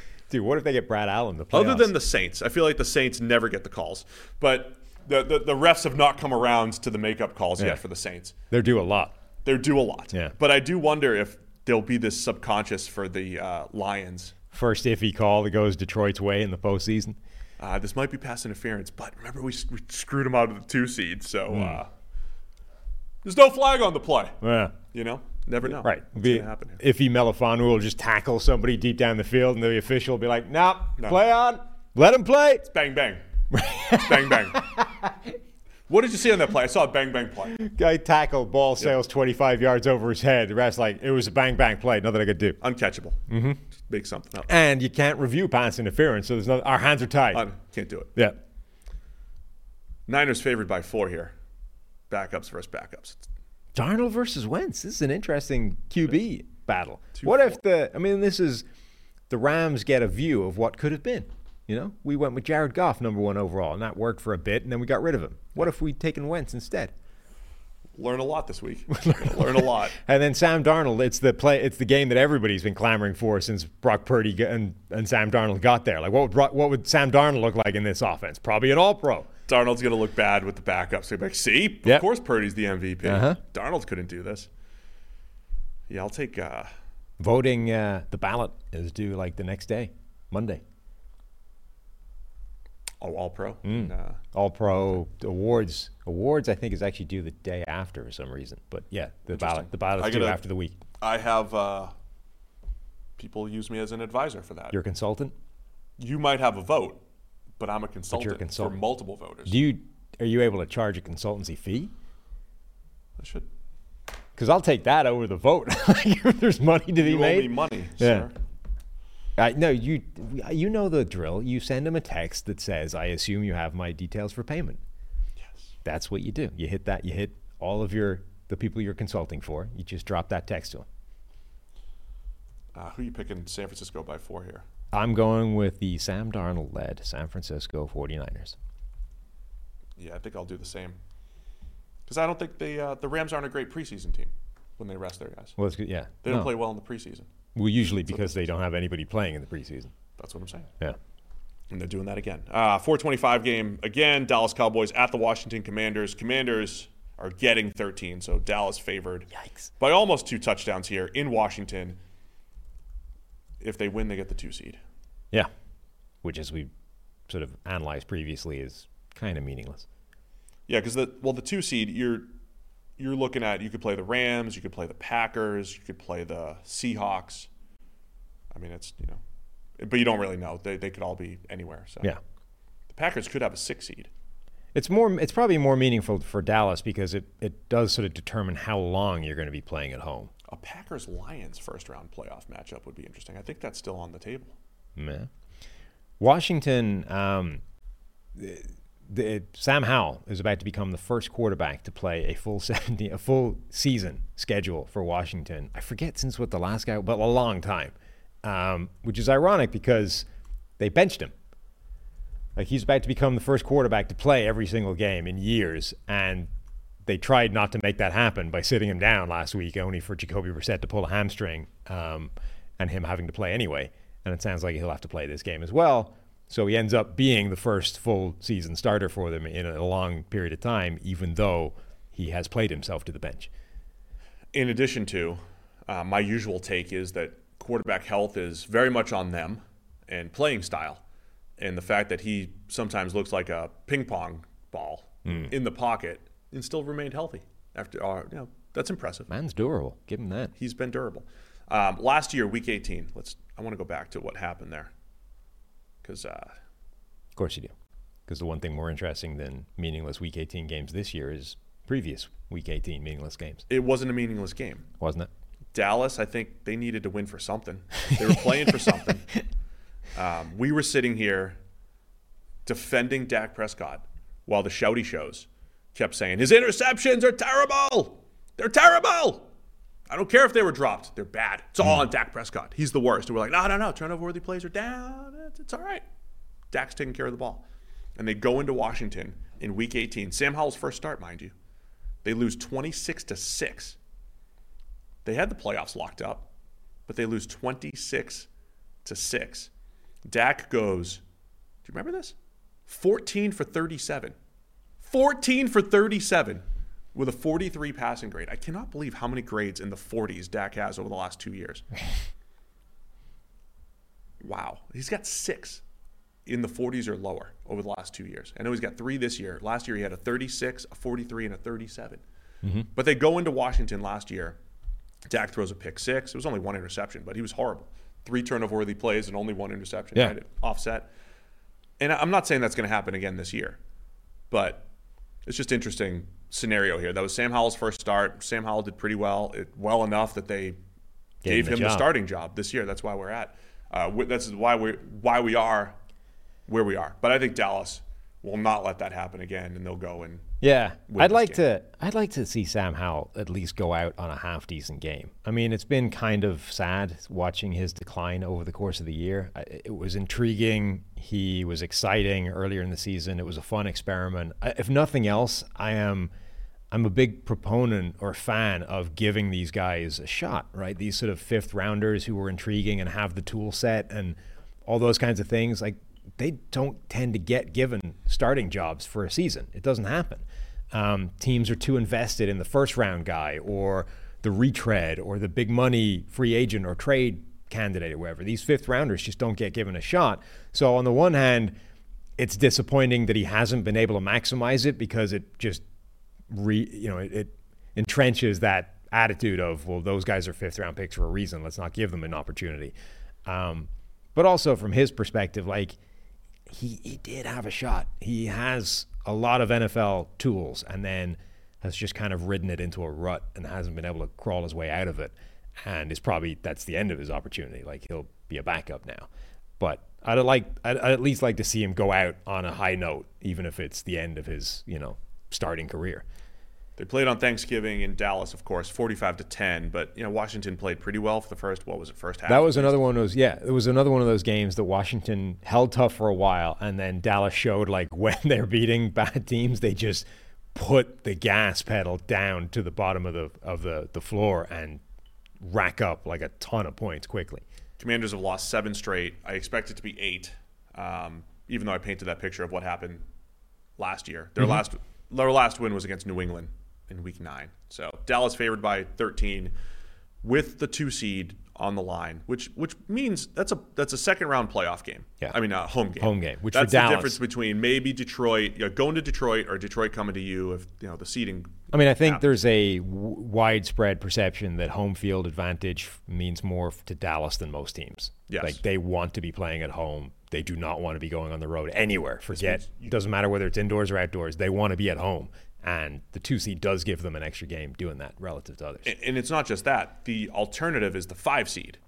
So the alternative is there. Um, they don't win the division. The Eagles get the two seed. right. And so, yeah, Dallas is playing to win. And so they don't leave Jerry World until they go to San Francisco, theoretically. Jerry in this one. Uh, where you going? Uh, I am going to. Uh, I'm riding with Washington, keeping it within two touchdowns once. All right, I'll take Dallas. Come on. End it on a good note. Just a 10 point loss. That's all you need. That's 10 point loss for your guy, Sam Howell. Uh, also at 425, Denver Broncos at the Las Vegas Raiders. We got uh, Jarrett Stidham and Aidan O'Connell going head to head here. The this week will, assuming everybody starts that is supposed to start, this week will tie apparently an NFL record for the most quarterbacks used in a season, starting quarterbacks. Didn't we break that last year? Uh, no, this, like this year has been unusually high. Like this year was was on a ridiculous pace, and this week will set the record or tie the record if everybody that's reported to start starts. the added interesting element to that is as you're looking at NFL draft quarterbacks, there are a legit 8, 10, 12 guys that you could see starting in the Yeah. NFL. Like just when we watched Aidan O'Connell last year, like, you know, you could see him being on a roster and getting spot starts. And here he is. There's a lot of those guys in college right now. So Yeah. Interesting times as far as the QB position goes. Uh, Raiders favored by two and a half. I don't think any team, no team in the A, uh, AFC West will have a winning record. Is this besides officially a, a dead rubber? This means nothing to anybody, or Denver technically still alive? No, they're all out. Okay, There's nothing. so this is literally nothing to play for for anybody. Eliminated. Hmm. Yeah. Denver could have a winning record. Actually, they could go nine and eight. That would be quite impressive. They were one and five. Did they start? Yeah, that nice would be little- quite impressive nice as a turnaround. turnaround. Yeah, even though it came, you know, even though you've blown it all up already by benching Russell Wilson and effectively declaring that you're about to plunge you, your team into salary cap hell and move in a different direction with no obvious one available. By the way, it's not like you know they don't have the number one pick locked in. They've just declared that Russell Wilson isn't the guy. We have no earthly idea who is, but it ain't him. This is another game where the division teams played in week one and week 18. Yeah, Um, back in week one, it was Jimmy Garoppolo versus Russell Wilson. I feel like that's too far. Like I don't like the ones where they Yeah. play two, Two and- times in three two and weeks. three weeks is Yeah. obnoxious. But I also don't like it where it's one and eighteen. Where like these are two completely different teams. Might as well be different seasons. Yeah, it's like completely irrelevant what happened in week one. I they need some sort of middle ground, right? If you're going to have them at week eighteen, I need like a week nine, midway through the year. the uh, we had Mike Kliss on years ago. He's like the the Raiders just beat the Broncos all the time. What a, what are their recent records here? Got to take the Raiders, right? They own Denver Because of uh, history. because of history. They lost to the Raiders twice last year. When was the last time they beat the Raiders, Sam? I don't know. I'm you tell me. You're looking. Uh, 21. Nope. Let's see, 20. Where's uh, Where's Walt? We need to go check the chat. You're Somebody's gonna have the answer page here. by page. There's like a I'm going page by page. yes, on our site. Uh, in 2020, did they? Nope. It wasn't 2020. Was it 19? I can't believe this is the podcast. The right Oakland. Ra- yeah, they beat the Oakland Raiders. They've never beaten the Las Vegas Raiders. Never been in the Las Vegas Raiders. Week Raiders. 17 of 2019, the Broncos beat the Oakland Raiders. Let's see who are the QBs there. Drew Lock was the last Broncos quarterback to beat the Raiders against Derek Carr. There you go. What a story.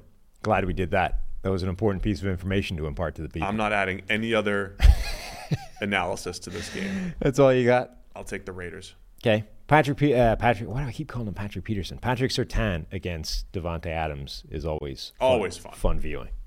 Um, there were also uh, people pushing a little Tyree Wilson, doing a little better rushing from the interior. I think there's yeah, some kernels of truth there. Always interested in the I mean, I like watching all these games for the player development and everything, but from a what does this mean in the NFL season standpoint, of course we know it. It's nothing. It's nothing. I'll take the Raiders covering the two and a half. Where are you going? Uh, I went with Denver. Oh, that's wrong. That's What? Never, that's never going to happen. Oh, okay. Uh, Seattle Seahawks at the Arizona Cardinals. Seahawks favored by two and a half at Arizona. They've got playoff positioning on the line. Seattle, uh, disappointing loss last week against the Pittsburgh Steelers. They need a win plus a Green Bay loss or tie, or some tie scenarios. Good. Thank you for not reading them out. Tie scenario. Great game from Arizona last week, particularly the offense. I mean, the run game was dominant, but Kyler Murray had his best game since coming back as well. Um, I don't think that that necessarily matters. The more I think about the Kyler Murray situation, the more I think it's like their default position as an organization, you know, new GM, new head coach, new structure, has got to be, given the contract he's already signed, do we see anything in the final however many games he played to say that he can't be the quarterback? Otherwise, he's the guy because you're kind of stuck with him. You could move away from him, but like given he's there, he's young, he's talented, we've seen a lot of good from him in the past. I kind of assume that your starting point should be is there a reason this can't work? Otherwise, he's the guy. Uh, and I don't think we've seen one of those yet. I think he's shown physically he's 100%. You know, he's got a track record of having of being an explosive playmaker as well as a, an athletic uh, threat. He's an accurate quarterback. He's always had a high adjusted completion rate, good ball location, all those kinds of things. So I think they're going to be going with him regardless of what happens. But they're in a, a team in a in a situation where they have a shot at a really high draft pick, and they also have a shot of winning a game and taking them out of that. So what do they do? Play to win. Play to win. To try to win here. You play to win the games. Um, you know, Arizona, it's tough to. I mean, one of our. I read the YouTube comments. One of our YouTube commenters said we didn't mention Jonathan Gannon as a part of last week's game with the Eagles, which is you know maybe an oversight by us, right? He was last year's defensive coordinator for the Eagles. As as part of the reason for the decline, well, as well, the I think there's the decline and also or in that- just as as a as a, a storyline in the game. in that game in particular as how they dominated the Eagles. Um, and Gannon maybe has done a you know he's done a nice job at trying to figure out what when the Cardinals are going to play their best game. Like they, the Cardinals have played some games this year where they looked like the team that should have picked number one overall. They've played other games this year where it's like, oh, good for Gannon. Because they have a number one overall team type of roster, hmm. and they beat the Cowboys, and they beat the Steelers, and they beat the Eagles, and they're really competitive. It's don't know when those sh- those games are going to show up, but in any given week, man, they ran the ball really well. James Conner did a great job last week. And what Seattle struggled with last week was tackling. Seattle missed 15 tackles in the run game alone, Yeah. with Najee Harris and Jaylen Warren running all over them. You know, I'll, I'll reiterate, I was trying to explain because a lot of people say, well, you gave up 200 yards on the ground, you lost in the trenches, which paints this picture of your defensive line getting moved like five yards off the ball every single time. It wasn't the case. Seattle was a disaster last week in you know gap assignment and missed tackles. It wasn't just a physical beatdown, but you I mean you could say it's a physical beatdown if you don't tackle well. But it wasn't like their defensive line just getting wrecked. So Seattle's got to do a better job of stopping the run because Arizona is capable with James Conner back Yeah. there, and um, and they're capable any given week with Kyler Murray. Definitely. I mean, Kyler Murray, he had his best game. He didn't have a ton of explosive plays uh, last week, but he's capable of those. Like that's the thing that he brings to the table is he's, he's accurate. If they can establish a pretty powerful ground game and rely on the run game, and that, that's going to open stuff up for Kyler Murray as, as well. So, you know, I, I think Arizona's offense can be can do some damage against Seattle, and then it's a case of do they have enough on defense to slow down the Seahawks? So that part I don't think they do. Um, the, the first game was only 20 to 10. Seattle won at home. But Geno Smith's playing really well these last few weeks, really since that Thursday night game against Dallas. He's played extremely well. Not great against San Francisco, but since that point, Philly, Tennessee, Pittsburgh, he's, he's thrown the ball well. couple fourth down. Um, sorry, I know the Eagles game was Drew Lock, but um, they've had a couple fourth uh, fourth quarter comebacks, both against the Eagles Monday Night Football and then that uh, Week 16 game against the Titans. Seattle should win this game though. But the fact that it's o- it's only two and a half at Arizona, that's saying, look, we this Cardinals team's feisty. You never know when they're going to show up to play.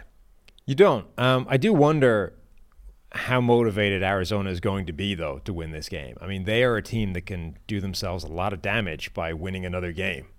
I agree. And they're I mean, capable of beating anybody. They They've could be that. anywhere from two to four, right? As far as the No, they can be. I mean, they they are right now. They're four. They could get as high as two. They I'm could sorry. also, with a win, drop themselves as far as like seven. with a lo- what I should say with a loss, Yeah, they could be anywhere from two to four. So They they, have could, potential but to be up at two or be they down. probably won't be. They they they their strength of schedule is actually a lot because they they've, beaten these good teams. Their strength of schedule is actually a lot worse or better, whichever way you want to look at it, than the two teams they're tied with. But the point there is, if they win another game, their strength of schedule is so strong that it actually drops them below all of the other teams they'd be tied with as well. So if they won and the Giants, Chargers, and Titans all lost, they'd drop below all of those teams in the draft order. So they can drop all the way down to seven with a win here, which would be, I mean, that's, you know, they they were expected to be the worst team in the NFL. We were, we thought they would be picking one or two.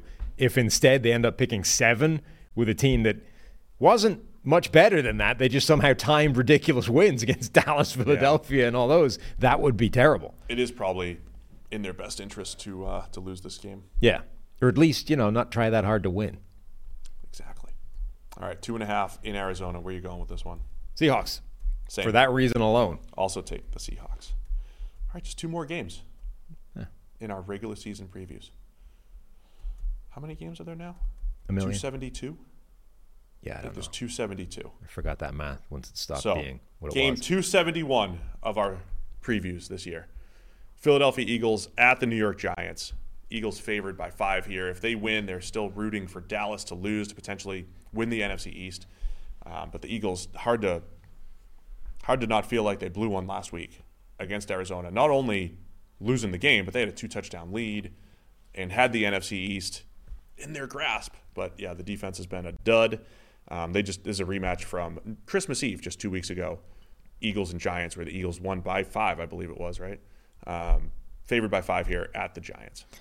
Yeah, and I think it really has become a defensive problem now for Philadelphia. I think the offense is actually fine. Um, now, there's we're in this world of what's real and what isn't, right? There, eight. there are reports in the media that AJ Brown's attitude is rubbing people the wrong way, and it's causing a division in the locker room. Now, AJ Brown has come out and said, "There's no problem. Everybody's cool." Uh, in fact, I love Nick Sirianni. He took a bullet for us when he said I was trying to play for the pass interference when actually we just dialed something up ourselves and it was terrible. Um, and he didn't have to do that. So, you know, if, if that's all just an invention of the media, then the offense, I think, is in good shape and not a problem at all heading into the postseason. If there's something there, then maybe it's a bigger problem. But right now, their issue is they can't stop anybody on defense. Like the pass rush that was much better early in the year isn't anymore. The back seven was bad to begin with, and it's getting banged up, and it's it's even worse. So they're looking at teams, no matter who it is, and being like, we can't. A two touchdown lead is not safe because we can't stop them. It's it's difficult for me as a as a former pro athlete, Sam. and I've already referenced the 05 tornadoes. Mm-hmm. You have. and the the the camaraderie, and Amazing the story. unity that we had. As and I'm you know throwing a little bit more into my resume here. I'm a two-time Can-Am League champion. Yeah. Two different teams, Worcester Tornadoes, Nashua Pride. Is that more impressive than doing it twice with one team? I, mean, I had two different coaches. You know, I think it is. Two different playbooks. Yeah, it's like when Brady goes and wins with Bruce Arians. You know, show you can win elsewhere. I had to show Got that. I could win Okay. outside of the cocoon of Worcester. Hmm. You know, um, but both of those, like, I'll just say the it's really a chicken or an egg thing. Going back to this AJ, like is AJ Brown's attitude the reason why the Eagles can't cover, and the reason why they gave up over 200 yards on the ground last week. Is that why? Yeah. Because AJ Brown Doesn't feel like it. his attitude, right? So my point, like the the the locker room stuff, it it it really is like winning takes care of that. So a lot of times you're winning, and it's like I I like my teammates. I mean, I at- do like this. At, Right. I like the environment. And then you start losing, and it's like, oh man, these it's, it's it's it's the attitudes. Nobody's Yeah. nobody's coming to work. I mean, look at the Steelers, right? Like they they they had a locker room a few weeks ago where George Pickens was like, "I'm not blocking for this guy. I don't want to get hurt." And the team, like the guy he wasn't blocking for, was like, "I mean, I'd have blocked for him. That's pretty weak." Like that's that's pretty bad in terms of what can happen in in the locker room, and then they win from that point on. So nobody cares, and everybody's joking with George Pickens. It's like, hey, George, go score another one, win us this game, and everybody's happy, right? You're right. Like winning takes care of most of these things, um, but when you start to head into the postseason, like all of this stuff gets magnified because It- the pressure's higher, because it's you know there's no margin for error. It's win or go home, and if there's anything not right, The the analysis is usually like a post mortem though. It's like why have the Eagles lost four or five? Oh man, they've been at odds. You know, it's been rough. You know, the locker, AJ Brown. It, it, it- like it's always like a post mortem. It's never like foresight. Nobody's ever like, man, Eagles have this fractured locker room. Let's see how it plays out. Oh no, they just won six in a row. I guess it's okay. right? You know, I mean, But I doubt it Nobody helps. does it ahead of time. No, but I doubt. But if it is a thing and it does exist, even if you've papered over it by winning, it probably doesn't help your endeavor to win a Super Bowl. I guess I, I, I do. I just want to be honest with. Like, I struggle with as as an analyst who relies a lot on numbers in my eyes. I struggle with the thing that we don't see, that is coming from like third hand sources. Yeah. right. I struggle with that stuff. I don't think it doesn't exist. Well, 'cause it- yeah. I felt it. Right. So my point is, I've felt what it feels to be good Right. and what it feels to be on a bad. T- like where, where it doesn't feel good. I, I understand that. I just don't know how to add it to the equation. The problem is twofold. Number one, that it is very dependent on whether you're winning or losing. And number two, that we have no idea if it's invented or not and if it's real or not in this particular or in any individual scenario, right? It could be it's absolutely a thing and half the locker room hates a given guy, right? And it's pissing people off and they're not focused because of it and it is an issue. Or it could just be some random guy in the media heard something, put it out there, and now it's some, now it's something that everybody has to talk about because we've seen a couple of video clips of a guy looking pissed off on the sideline. You know what I mean? Like, so remember, Oh, the side the sideline stuff drives me crazy though. like, remember- Absolutely crazy. And pe- we let people get away with it. remember there was a narrative for a long time of what a problem Jay Cutler's body language was, right? Because he just has a default facial expression of misery. Like there's that meme where he has like Resting a cigarette. Cutler face. Yeah, yeah, where he has like a cigarette dangling out of the corner of his mouth, and that looks like how he should exist at all times. And there was because Jay Cutler was Jay Cutler, this became like a thing of well, his body language is bad, therefore the team stinks and he doesn't win, and you know he's not as good as he should be. It's like well. Maybe he just looks like that and it's irrelevant, and the, this only exists in the head of the people who are talking about it. I we don't know either way. Like it could be we're not in the locker room. We don't know if the entire team spends their time going, man, our quarterback's bummed out. That's why we can't win. Or if it's just that's what he looks like. He has resting, you know, Cutler face. Yeah. And there's nothing you can do about it. Like RCF. the Manning face. That didn't stop them winning games. So who knows? Anyway, uh, Philadelphia. I mean, just for so, what's happened to the defense since Week 11? They remember they beat Kansas City Monday Night Football, 21 to 17. So they allow 17 to Kansas City. Since that point, 34 points to the Bills, 42 to the 49ers, 33 to the Cowboys, 20 to the Seahawks, which had Drew Lock at quarterback, who led a game-winning drive against them, 25 to the Giants, and then 35 to the Arizona Cardinals. I mean, I think they're going to beat the Giants. I, I, I'll even pick the Eagles to cover, but the defense is a massive issue to the point where if they are the five seed, going to Tampa or New Orleans, if there's a you know if, if that ever happened, there's concerns. Their whole back seven, the cornerbacks, the linebackers, the pass rush isn't good enough right now. Uh, they have they're still a talented team, but nothing's working on that side of the ball, and that's an issue for the Eagles. I'm with you too. I think the the offense I've had concerns about too, but they have enough pieces. Hurts looks healthier, Yeah. and you know I think they can they can do what they need to do I, offensively. I think they've actually turned it around a little bit. Now, again, remember a few weeks ago that the narrative was nothing they do in the last few weeks is going to matter because they're going up against the Giants twice and the Cardinals. Oh, you're being influenced. Now, they lost one of those games, so apparently there is something to be taken from it. But the point being, you have to factor in the fact that everything should be looking better. So even though we're saying the offense does look better, it was expected to. So it might not be real. It might just be, you know, par. It might just be they've met expectations. But that is more than you can say for the defense, which has not been able to meet expectations, even adjusting for the fact that they're going up against worse teams. Um, you have to be concerned by the total lack of pressure this this team is applying right now. Like nobody is getting a ton of heat on the opposing quarterbacks, even though they've got some good players up front. Like Haason Reddick a couple of weeks ago had a six pressure game. against the Giants, you know, against a bad offensive tackle on that side. That's it, though. Like Josh Sweat has chipped in with a couple of pressures, Brandon Graham, Jalen Carter, but they're not dominating up front anymore. Uh, the two lowest pass rush grades, to your point, for the Eagles this year week 14 at Dallas, week 17 last week against Arizona. Now, Dallas, you get, you understand why that could happen, but Arizona, in that offensive line, you should. The Eagles do not have that dominant pass rush that they not only had last year on the Super Bowl run, but they've they've been a top five pass rush team. I think every year back to 2016. Yeah. I mean, it's a team institutional philosophy. Like, make sure we have pass rushers and not just four of them, six, seven, eight. they're still seventh right now in team pass rush grade. So they're still like season wise, but the last few weeks have not been great. All that said, I mean they're a better team than the Giants. We're going to see Tyrod Taylor. You know, can he create some big plays? He, he came back. He came out uh, in relief of uh, Tommy DeVito on Christmas Eve, and uh, did bring the Giants back a little bit. But all right, Eagles favored by five here. The other last element of that defensive um, performance a week ago was the same as the Seahawks missed tackles. They missed 13. We were talking about Seattle missing 15. Okay, just in the, the run game, so theirs was worse. But the, the Eagles adding to the problems on defense by missing tackles is not helping either. I, I mean, a few weeks ago, I, I, I thought they just looked tired because they ran into this run. I mean, they they just look bad. Yeah. They just look bad. Um, I'm going to bank on the Giants and Tyrod keeping this within five, given their I, I am too. I think I am too. I think we have the same picks across the board. A couple differences. All right, game of the week time. Sunday night football. Game 272. Is it 272? You keep asking that like I'm going to know any more this time than I did the last time you asked the question. 282. Whatever it is.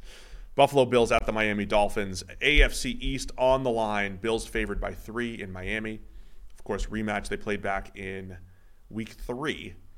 And Still week early. four, Buffalo won 48 to 20. Big, lots, lots changed since then, too. Hmm. Matt Milano was still there for the Bills. Bills defense was cooking at that point. Um, Miami offense was cooking too. They were coming off a 70 point game with Denver before They they, went to Buffalo.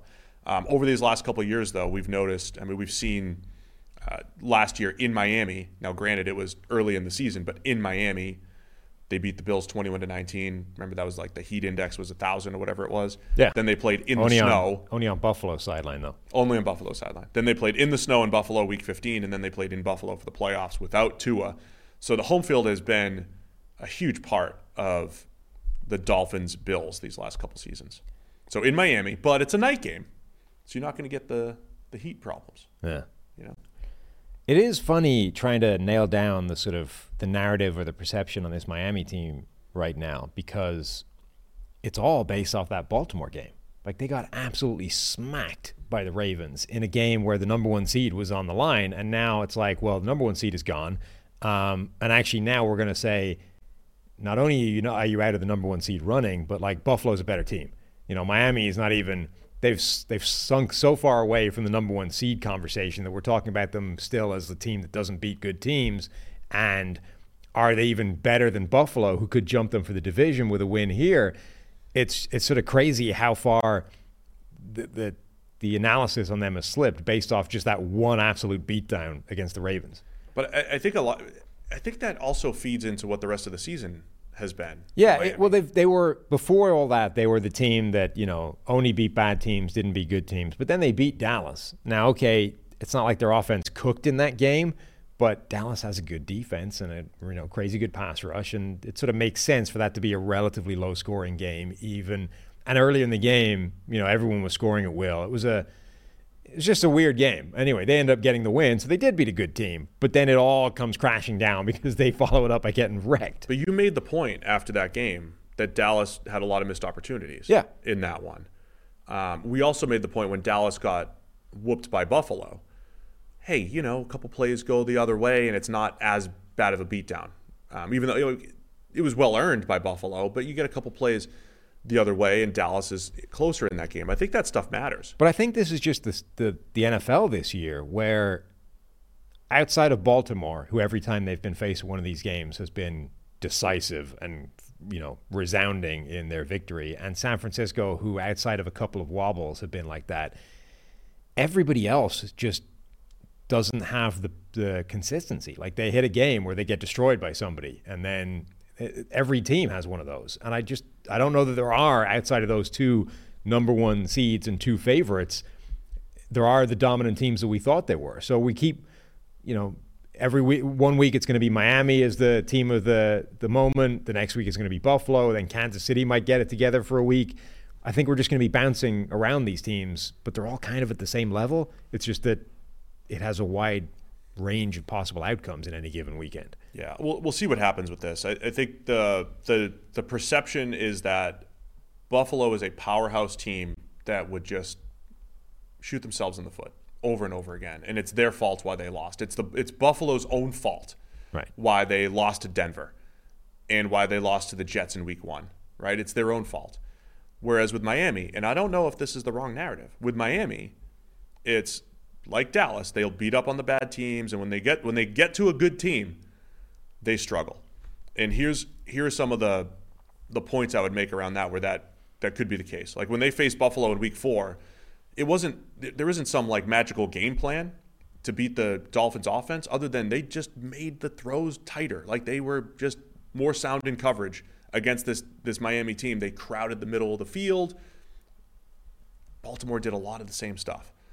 Miami has struggled offensively against Buffalo, the Chiefs, and the Ravens. Three of the better defenses in the AFC. Miami's defense, did they turn a corner in the second half of the season? Remember all the on off, the uh, wit, wit out, Jalen Ramsey. How much of that was true, or how much of that is when you go back through Miami season? Here are their top coverage grades Jets, Patriots, Patriots, right? Like uh, Jets again, Broncos in week three, Raiders with Aidan O'Connell, Commanders, Giants. Those are their best coverage grades. Their worst grades, Ravens, Bills, Cowboys, all of the best quarterbacks that they played, right? How is Miami a team that is just as good as their opponent? They're great against bad teams, and they, they're just another team when it comes to some of these elite teams. Yeah, I mean, it's not even just perception though. Like the the Bills are favored by three points on the road, and I, if if Miami had even made it a close game against Baltimore and lost, how how different would that line be? It just feels like all of the perception right now about Miami is based off that one game where they got destroyed by the Ravens. And that's not, you know, they're not the only team that, that that's happened to. Like the 49ers got wrecked the week before, immediately bounced back and showed they're still the 49ers. So I'm, I'm just curious how much of this whole analysis of Miami that isn't just, you know, us talking, isn't just the sort of media, the shouty shows, but is Vegas as well, is completely constructed off that one game that was the last thing we saw. Yeah, I mean, look, I, I still think Miami's good, and obviously, you know, I think Tua is playing really well. I, I think he played better than the stats. There were some rough ones in there in the middle of the field, but um, the offense is still capable of being explosive. The defense now they lose Bradley Chubb last week. They had a, their worst pass rushing outing as a team last week anyway. Yeah. and then they lose Bradley Chubb. Um, so there are concerns on both sides of the ball, but they're a better team at home. Um, they did beat Dallas at home, right? So I think it'll be a great game. That's why it's Sunday Night Football. The number two seed is on the line. My, uh, I, I don't think Miami can drop below the six seed, perhaps. But they, you know, this is for the AFC East. Buffalo can clinch a so Buffalo wins, they get the number two seed. Um, Buffalo can also clinch a playoff berth with a tie, or a Pittsburgh loss or tie, or a Jacksonville loss or tie, or a Texans Colts tie. So if we get that Texans Colts tie on Saturday night, Buffalo's like, all right, we're in. We made it. They're good. Don't even need to show up. I mean, you do because you want that two seed. Nah. Do you want to play in Buffalo? I'm looking forward to the game though. Yeah. Um, and I think you know I think it's safe to say the last few weeks Buffalo has done a nice job of uh, showing that they can win in different ways and run, with the run game. And Josh Allen didn't play well at all last week against New England.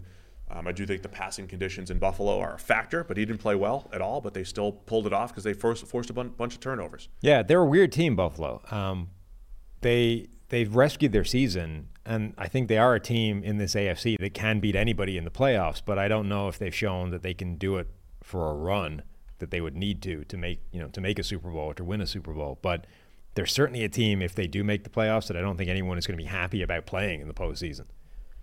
No, they. Um, that's why they have the the higher Super Bowl odds. Also, all for seeing uh, if Josh Allen breaks out more rugby plays. Crazy laterals out of the tackle. Oh, high end Josh Allen is amazing um, when he's feeling it.